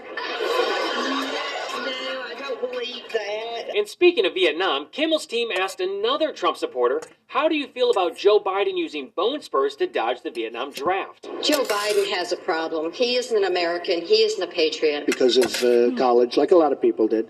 Uh, numerous deferments because of uh, because of college and Nope, it was not because of college. It was actually because he got a doctor to say that he couldn't go because of bone spurs. and I had a foot thing, and I got had deferment for that. Despite the fact Trump had been active in various sports, including basketball and baseball. According to Selective Service records obtained by CNN, Trump had been out of school for 18 months before the lottery even began. Trump dodges the draft, but then also has the gall to call our military losers and suckers, even calling John McCain a loser. I supported him. He lost. He let us down.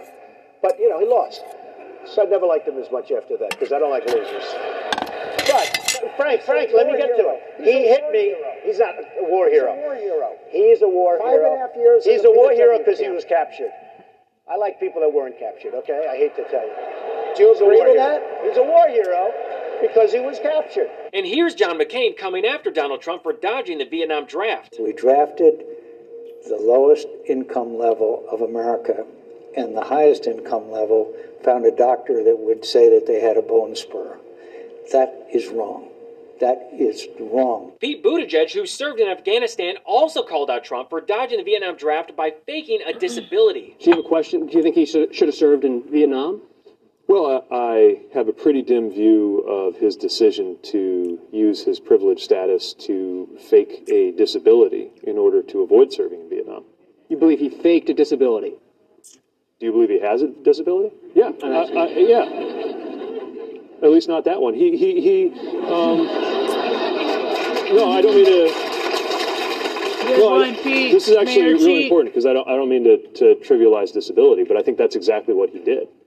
Uh, when um, I mean, when you think about the way somebody can exploit the system, uh, and needless to say, the way he has treated and mocked disabled people is just one more example uh, of the, the many affronts to, to, to just basic decency uh, that this president has, uh, has inflicted on this country. Uh, uh, but manipulating the ability to get a diagnosis. I mean, if you were a conscientious objector, I'd admire that. But this is somebody who I think it's fairly obvious to most of us took advantage of the fact that he was the child of a multimillionaire in order to pretend to be disabled so that somebody could go to war in his place. And here's Senator Tammy Duckworth, who lost both her legs in the Iraq War, calling Trump a draft dodger. And I will not be lectured about what our military needs by a five deferment draft dodger. And I have a message for Cadet Bone Spurs.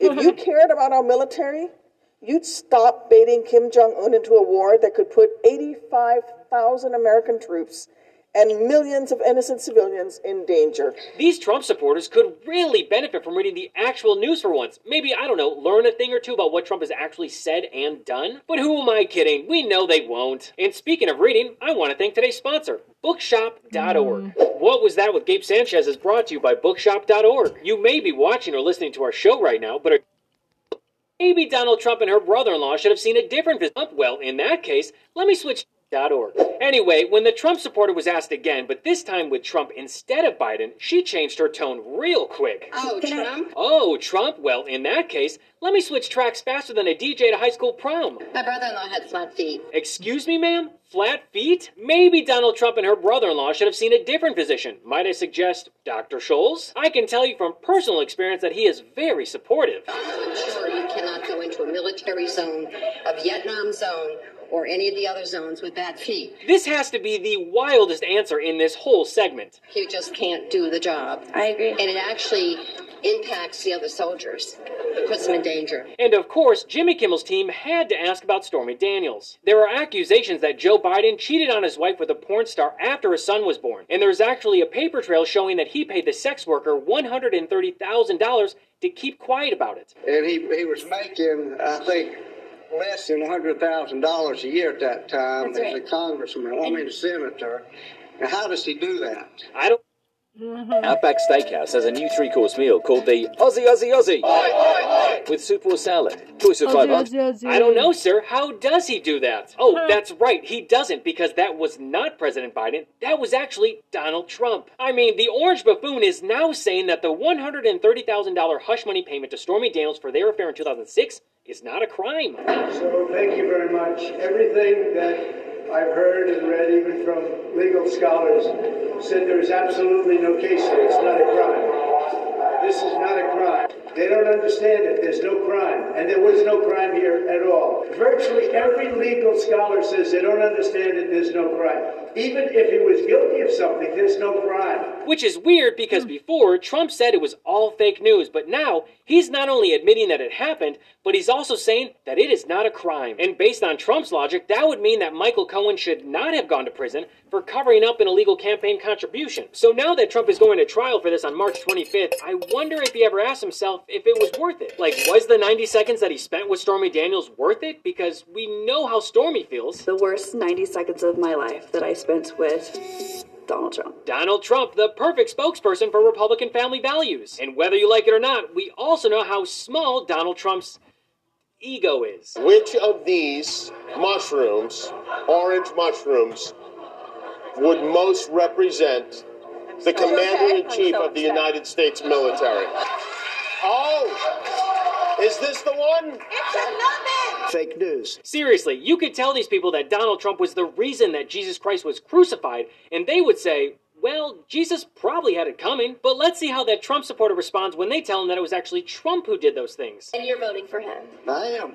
My father had affairs too, and I still respect him. I'm sorry, what? That is not the flex that you think it is, dude. This has to be the craziest 180 that I've ever seen. He went from accusing Joe Biden of paying hush money to a porn star to then saying his own father had affairs, so no biggie. You know how earlier I said the flat feet comment was the craziest answer? Yeah, never mind.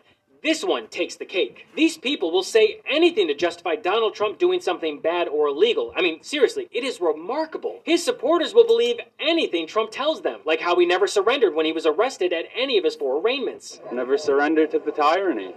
What is Trump doing here on this shirt? This is his mugshot. Gotcha. So that was taken when he surrendered to authorities to have his picture taken. Huh? It's almost like they're too dumb to understand what never surrender means. Shirt says never surrender? That's right. And that's from when he surrendered and got his mugshot taken? Yes, it is. Okay. Thanks for letting me know. Well, that's all for me today. Thanks so much for watching, and feel free to follow me at I am Gabe Sanchez. And if you'd like to contribute to this show, you can subscribe at patreon.com slash I am Gabe Sanchez. Over there, you'll get early access to episodes, bonus content, and exclusive merch. So until next episode, I'm Gabe Sanchez, and this has been... What was that?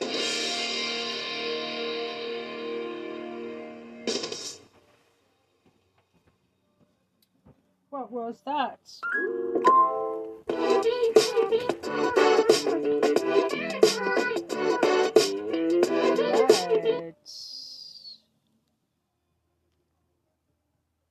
Welcome to Welcome to Political Beatdown. I'm Ben Meiselas, joined by Michael Cohen. Oh, we have a lot to discuss. Donald Trump made a bizarre video of himself last night, just kind of freaking out. I want to mm. show this clip in just a little bit. I want to talk about the appellate division in New York rejecting Donald Trump's request for a stay of the New York Attorney General civil fraud judgment. I mean, Donald Trump was begging the mm. appellate division, as Donald Trump would say, begging them like a dog for a break here and saying, "Can I just post a hundred million and not the four hundred and sixty-four million dollars?" He thinks everything in life is a reality show. He thinks he's fucking Monty Hall. Let's make a deal. I'm not going to pay you 550 million. I'm going to pay you only a hundred, right? And they're like, uh, yeah, no.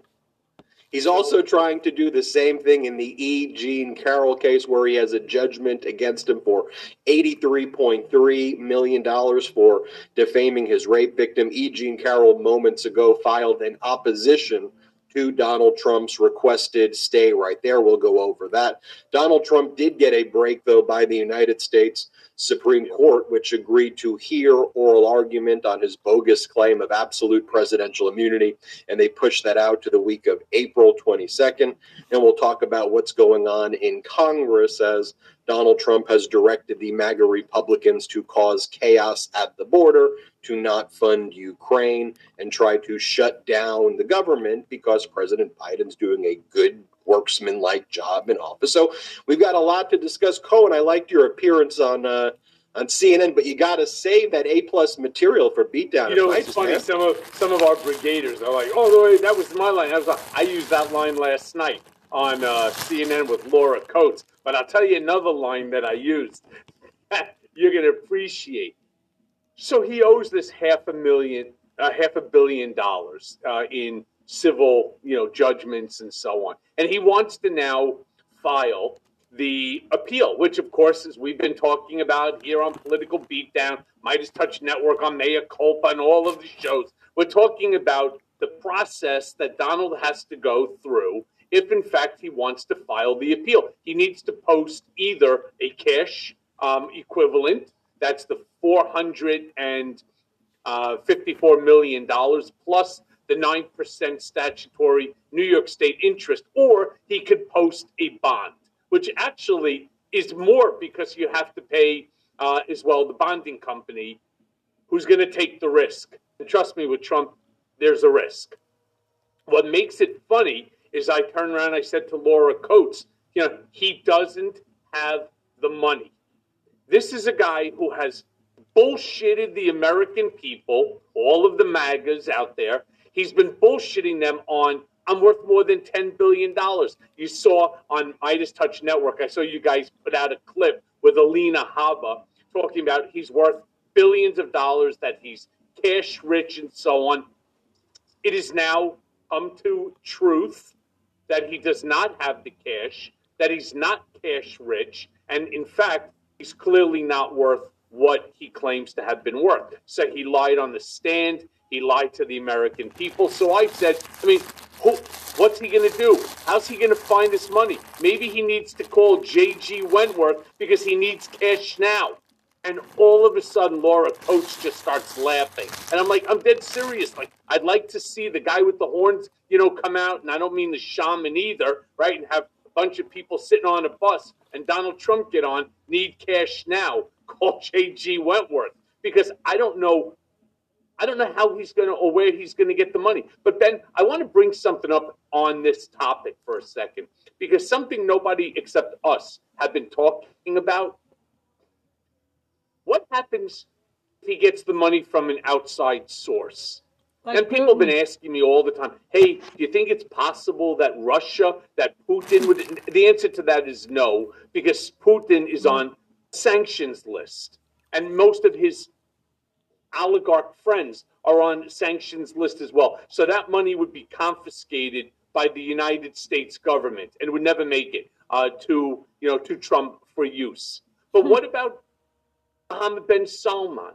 What about somebody else? What what about somebody who would then have something over a potential president of the United States, especially if it's a foreign actor? That's what you and I, Ben, were talking about. And that's what we as brigaders have to keep our eyes open, you know, as to who's going to give him, if anyone, the money. Because the danger to that is it could compromise our national security far greater than anything that the guy has ever done so far. That person will basically own someone who could be the president of the United States. It's very dangerous. Well, that's why there's an emoluments clause in the Constitution, which Donald Trump, with impunity, violated. That's why there are all these conflicts of interest rules. That's why you're supposed to disclose your tax returns if you're running for the highest office in the land. All things that Donald Trump did not do, all of those entanglements having very serious bad ramifications for our country. And we're also learning that some of the co founders, the people who pitched Donald Trump the idea to do Truth Social, to do Trump Media, to combine with the SPACs, surprise, surprise, Donald Trump's now trying to screw them, even though he already controls 90% of the company. Trump wants to control even more than 90%. So Trump engaged in this dilution scheme to dilute the shares of the other co founders so Trump could try to get even more shares. Those co founders earlier today, or maybe yesterday, but it's still under seal, they filed a lawsuit in Delaware's Chancery Court against Donald Trump, alleging that scheme. So you see what he's doing there. I'm hoping the SEC takes notice. And also, I think that the S4 documentation that Trump and Truth Social previously filed with the SEC is now invalid because that predates the New York Attorney General's civil fraud judgment and all of these filings by Donald Trump showing he does not have the money. Therefore, he would be inclined, and you know he'll likely do this, to screw over the shareholders of Trump Media, of Truth Social. They'll be the ones who lose all of the money. And I think that's a major defect in the S4 disclosure. We'll see what happens there. Let me show you this, though, Cohen. This is Alina Habba when she went on that right wing media tour where she was telling everyone how rich Donald Trump is, how he absolutely has the money. First, I'm going to show this clip, and then I do want to show. Let me show this one. Let's play it soft. My goodness. My goodness. Um, so Judge Engoron says that he wants this $350 million within 30 days. Now, I know that you're planning on appealing this, but you've still got to put up the full amount pending that appeal. Does Donald Trump have that kind of money sitting around? Yes. I mean, he does, of course, he has money. You know, he's a billionaire. Um, we know that. Um, and This is from Donald Trump's By, by the way, by the way, we, we, we know that, right, Ben? Do you know that? We I like we- how she talks. I like how Hababa Dabba Baba talks for everybody. Right? How the hell would she know what's in his bank account? Well, here's here's here's what she and the other lawyers for Donald Trump filed, though. This is the filing from Trump. Okay, so for all of the MAGA trolls that are here, or if you've got MAGA friends and you're like, "What do you mean? Does he? he of course, he has the money." This is from Trump's own motion. Irreparable harm inheres to appellants from any forced sale of properties. In the abs, this is what Trump's saying. In the absence of a stay on the terms herein outlined, properties would likely need to be sold to raise capital under exigent circumstances, and there would be no way to recover any property sold following a successful appeal, and no means to recover the resulting financial losses from the Attorney General. What that means, very simply, is he doesn't have the cash. Okay, there's another part to this also, by the way. Let me just give let me let me give Habba a little sort of advice here. Right? Go to a hedge fund and take a take a loan for the five hundred recover. I'm going to show this clip, and then I do want to show your clip from CNN after that. But first, let me show this one. Let's play it, Saul. My goodness. My goodness. Um, so Judge Engoron says that he wants this $350 million within 30 days. Now, I know that you're planning on appealing this, but you've still got to put up the full amount pending that looks appeal. like she got hit Does by Donald ugly Trump stick. have that kind of money sitting around? Yes.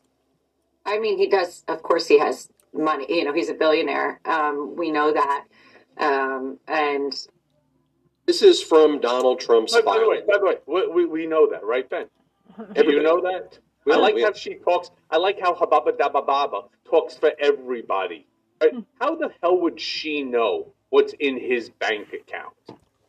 Well, here's here's here's what she and the other lawyers for Donald Trump filed, though. This is the filing from Trump. Okay, so for all of the MAGA trolls that are here, or if you've got MAGA friends and you're like, "What do you mean? Does he?" he of course, he has the money. This is from Trump's own motion. Irreparable harm inheres to appellants from any forced sale of properties. In the abs, this is what Trump's saying. In the absence of a stay on the terms herein outlined, properties would likely need to be sold to raise capital under exigent circumstances, and there would be no way to recover any property sold following a successful appeal, and no means to recover the resulting financial losses from the Attorney General. What that means, very simply, is he doesn't have the cash. He doesn't. Okay, there's another part to this also, by the way. Let me just give let me let me give Habba a little sort of Good, uh, advice. good sleuthing. Right. Go to a hedge fund Uh-huh. and let me just give let me let me give Habba a little means very simply is he doesn't have the cash. He doesn't. Okay. No means to recover the resulting financial losses from the Attorney General. What that means very simply is that he doesn't have the cash. He doesn't. Okay, there's another part to this also, by the way. Let me just give There would be no way to recover any property sold following a successful Diaper Don appeal, don't have the cash. and no means to recover the resulting financial losses from the Attorney General. What that means very simply is that he doesn't have the cash. He Okay, Uh-huh. there's another part to this also, by the way. Let me just give let me let me give Habba a little sort of advice here. Right? Diaper Donald don't.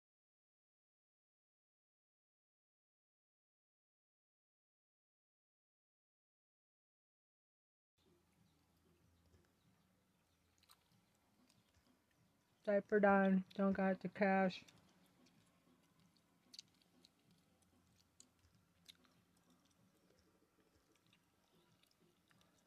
Christopher Price, term for prison.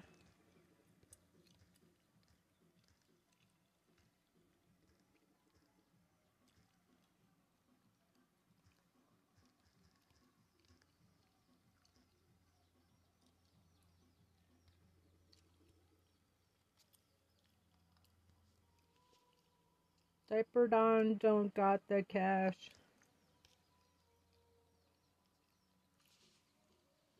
Christopher Perez Trump for pre-zone.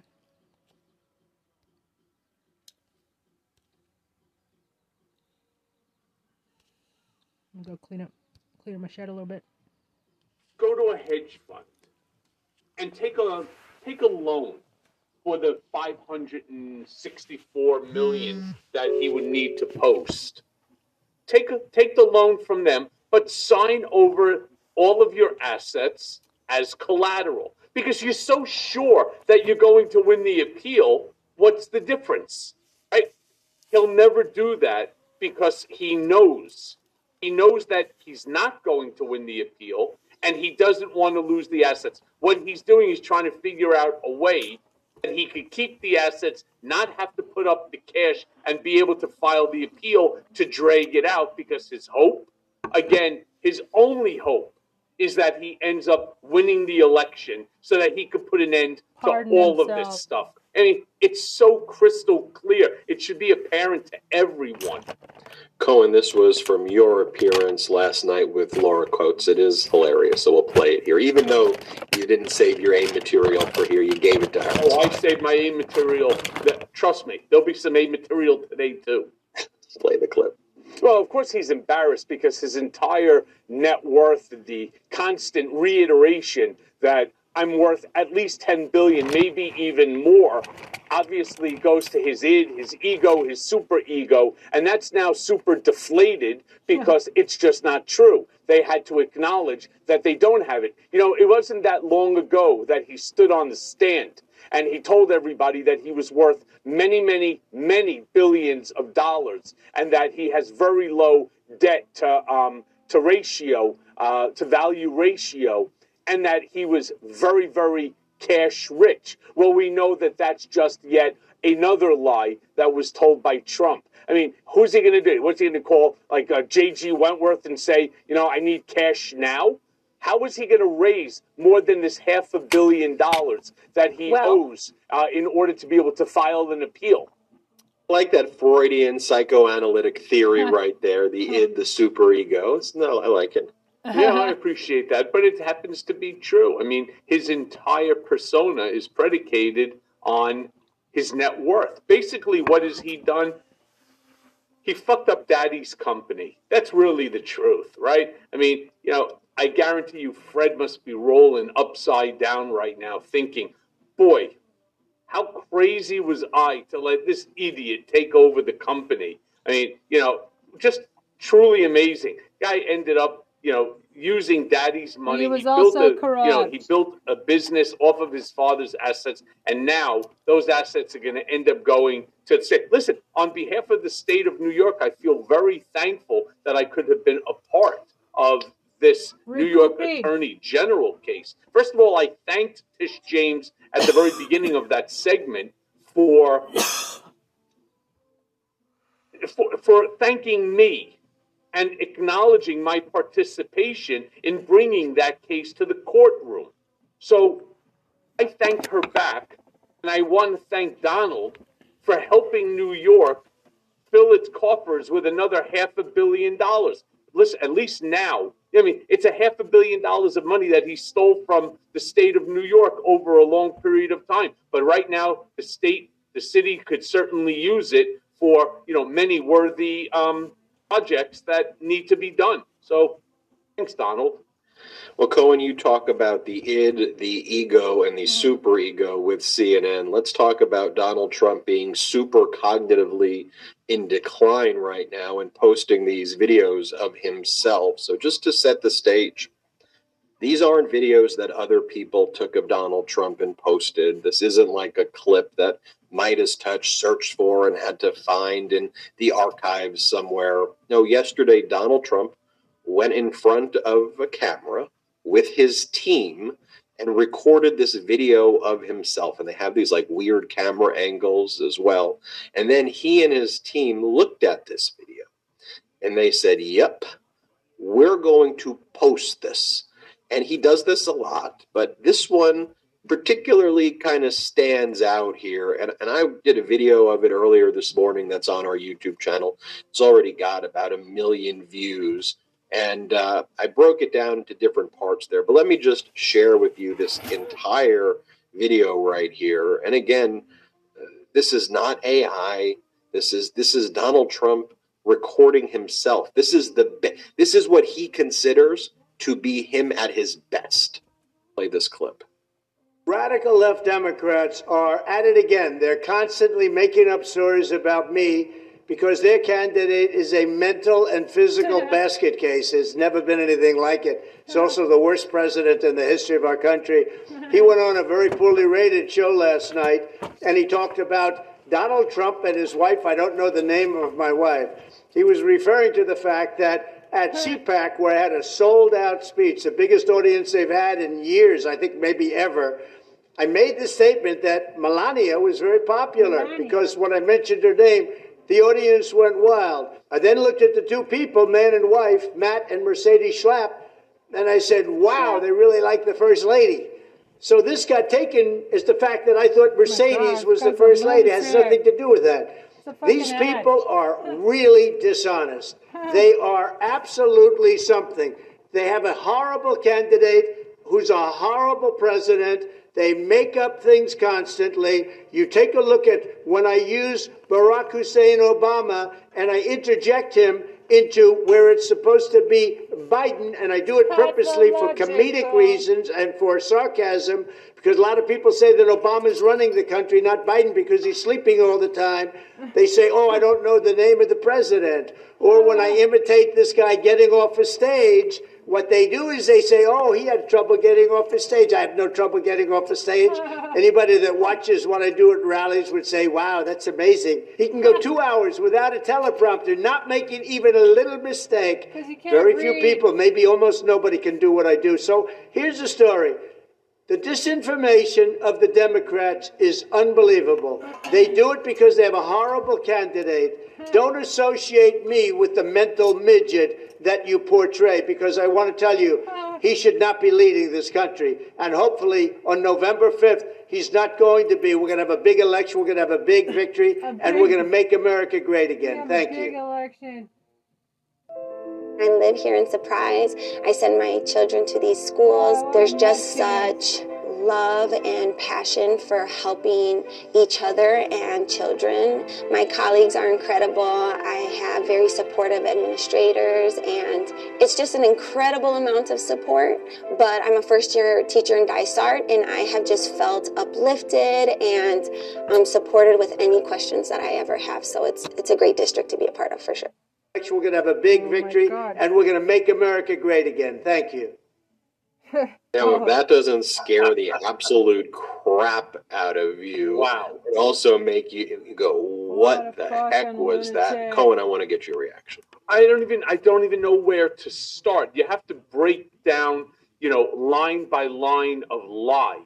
First of all, Joe Biden's not sleeping all the time, right? I mean, it's it's almost it's almost funny uh, that you know he brings that. Second of all, I believe that there was a poll, and that's what he's referring to right now. That and that's what's bothering you know von Schitzenpants here.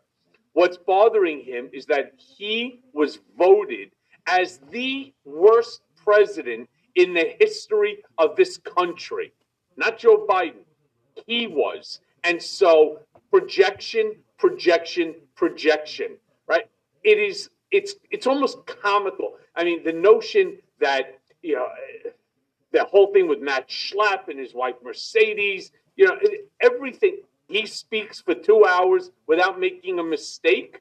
Seriously? This ass clown can't go 30 seconds without fucking something up or lying about something or just going off script and making up some sort of nonsensical story like Obama is running the country. Really? I mean, where does where do you even get that? Where is this information coming from other than his ass? It's coming from nowhere. You know, there's It's like an expression for somebody like Obama's Donald. I bet that his his ass is jealous of the shit that comes out of his mouth. Right? There's no other way to describe it. It is stupidity to the nth degree. Imagine, imagine what we're all thinking right now. How fucking stupid this guy actually is. But we're Americans. We're, we're Americans. Imagine what our adversaries and allies internationally are thinking about the fact that this country has this guy as the potential nominee for one of our two political parties. What the hell are they thinking about us? How fucked up is America that this guy could be at the helm of one of our political parties? Head scratcher. Well, we've been hearing a lot from our allies abroad recently. They've been taking to the news. There were actually 22 speakers of respective parliaments across the country sent a letter to MAGA Mike Johnson to let him know, like, what are you doing? Like, we're we're trying to support democratic institutions here, and we need to fund Ukraine. Like, what are what are you doing? Like, you realize the stakes here with Vladimir Putin. You've got a lot of allies basically saying now, you know, especially those in, in Europe, that look, we can't rely on the United States of America anymore. And it's because what the Republican Party has done to our country. And they're writing America off as an ally, not for both sides, but because of the fact of the Republican Party going full Putin, full MAGA, and full Donald Trump. I want to share with you, Cohen, some of these messages I got. I'll show you one in particular in a little bit. Of this is from a psychiatric nurse, but I've got these messages from a lot of people who are looking at these videos of Donald Trump and people who have been around, you know, actual dementia patients. You know, and they say, look, there's a difference between someone being on the older side, like President Biden, though, but who speaks in sentences and who's coherent, um, and but but is on the older side, and someone who has signs that are consistent with dementia. If you look at Trump's eyes, the way he looks, the way he's even walking, there's a lot of serious things that are staring us right in the face. I want to discuss that and more, but I want to take our first quick break of the show. Real talk 52% of men over 40 experience some. E, uh, erect ED. Quiet. Erectile dysfunction. No, I don't want to hear about that from you, Michael. A mistake. We are an institute and a powerful death penalty. We will put this on. Like Nikki Haley is in charge of security. We offered her 10,000 people. Very few people, maybe almost nobody, can do what I do. You got to take a look at the other guy. He's about as old as I am, but he can't remember his wife's name. Yeah. it's a really, it's a really I good mean, ad. I mean, to talk about the funny thing is Trump could sit there for an hour trying to denigrate President Biden, and it just doesn't work. And then Biden comes out with like ten words, and it's just a knockout punch. I mean, that's like that's like a Mike Tyson shot in his prime, right Here's what I, here- I got a number of messages like this, but here's one that I shared on social media today. Someone said, Hi, Ben. I'm a psychiatric nurse in Canada.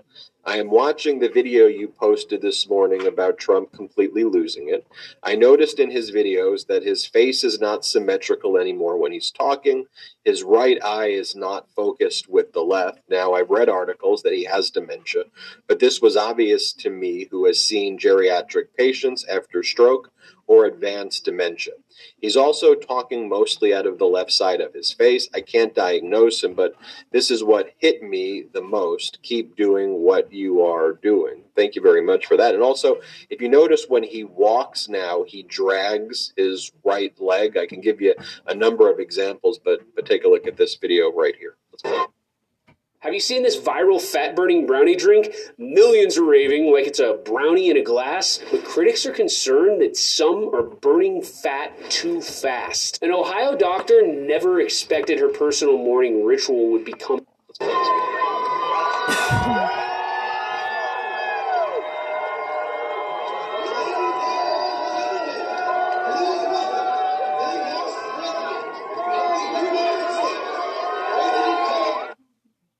Michael Cohen, you were around him for a while. Sorry for that, but uh, you were. Um, when you see him today in this physical state versus when you saw him, what's what's your reaction? It's not the same Donald Trump. In fact, I've talked about that a lot. Um, it's not the same Donald at all. Number one, it's the worst version of himself imaginable, but from a physical standpoint, I don't know, maybe the diaper is bothering him and he's afraid something will fall out. So he's sort of like, I, I don't know. It's, you know, I'm not, I, I'm not a clinician. I, I can't, you know, make the diet. You, know, You do promote Hims, though, so. uh, Look, well, yes, but that's a whole man. I hope they have a clip. No, do, there's I, no do I think do I think that he has some form of dementia? Well, it certainly it does run in his family. I mean, that's not news to anybody.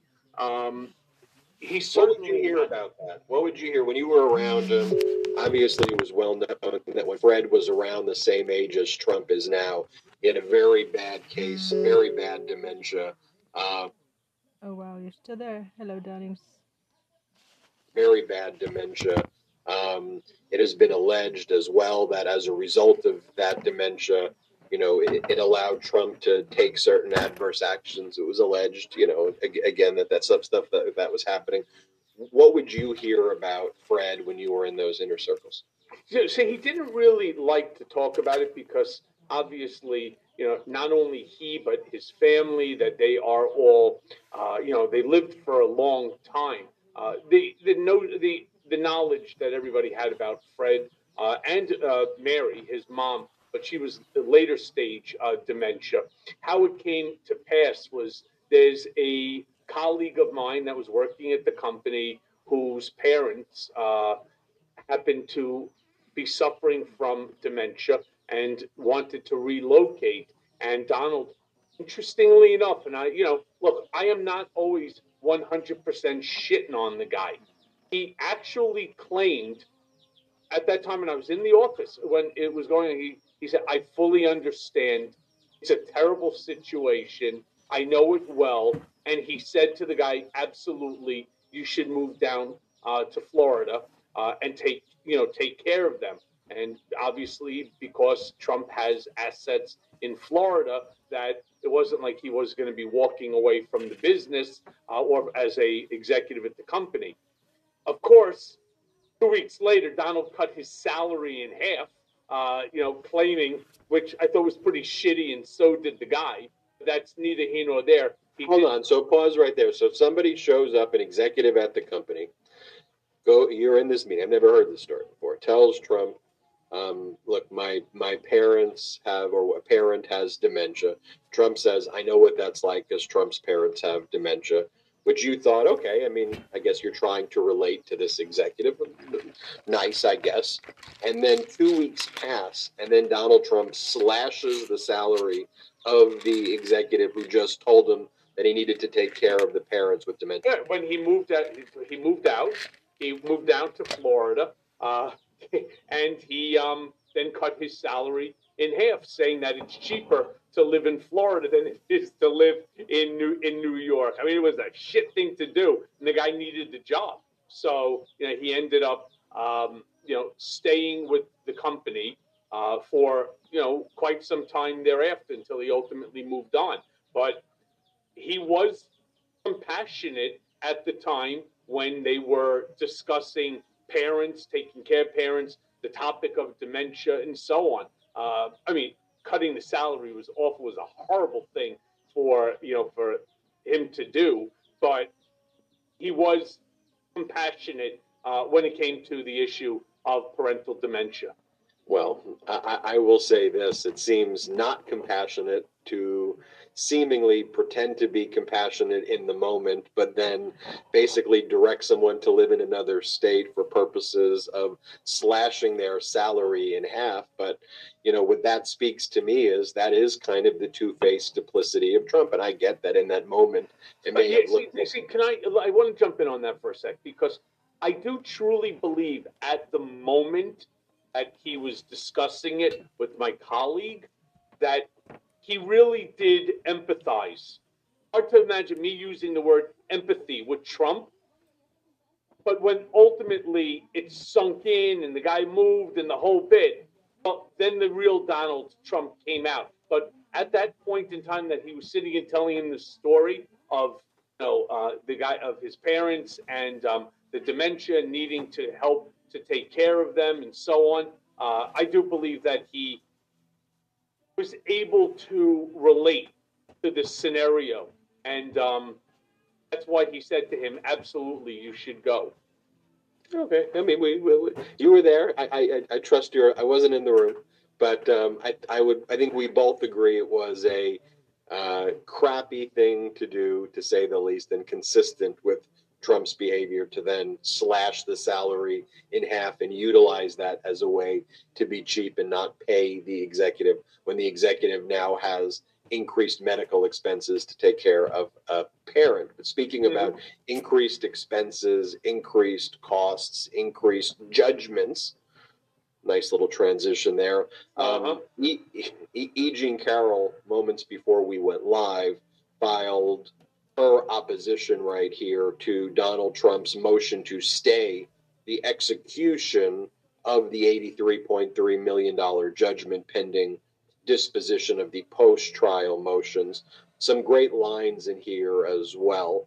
Um, one of the things that E. Jean Carroll says is basically what Trump's arguments boil down to is nothing more than, quote, trust me. He simply asks the court to, quote, trust me and offers, in a case with an $83.3 million judgment against him, the court filing equivalent of a paper napkin the court. signed by the least trustworthy of borrowers. You know, and one of the things that Trump is trying to claim why he doesn't need to post uh, a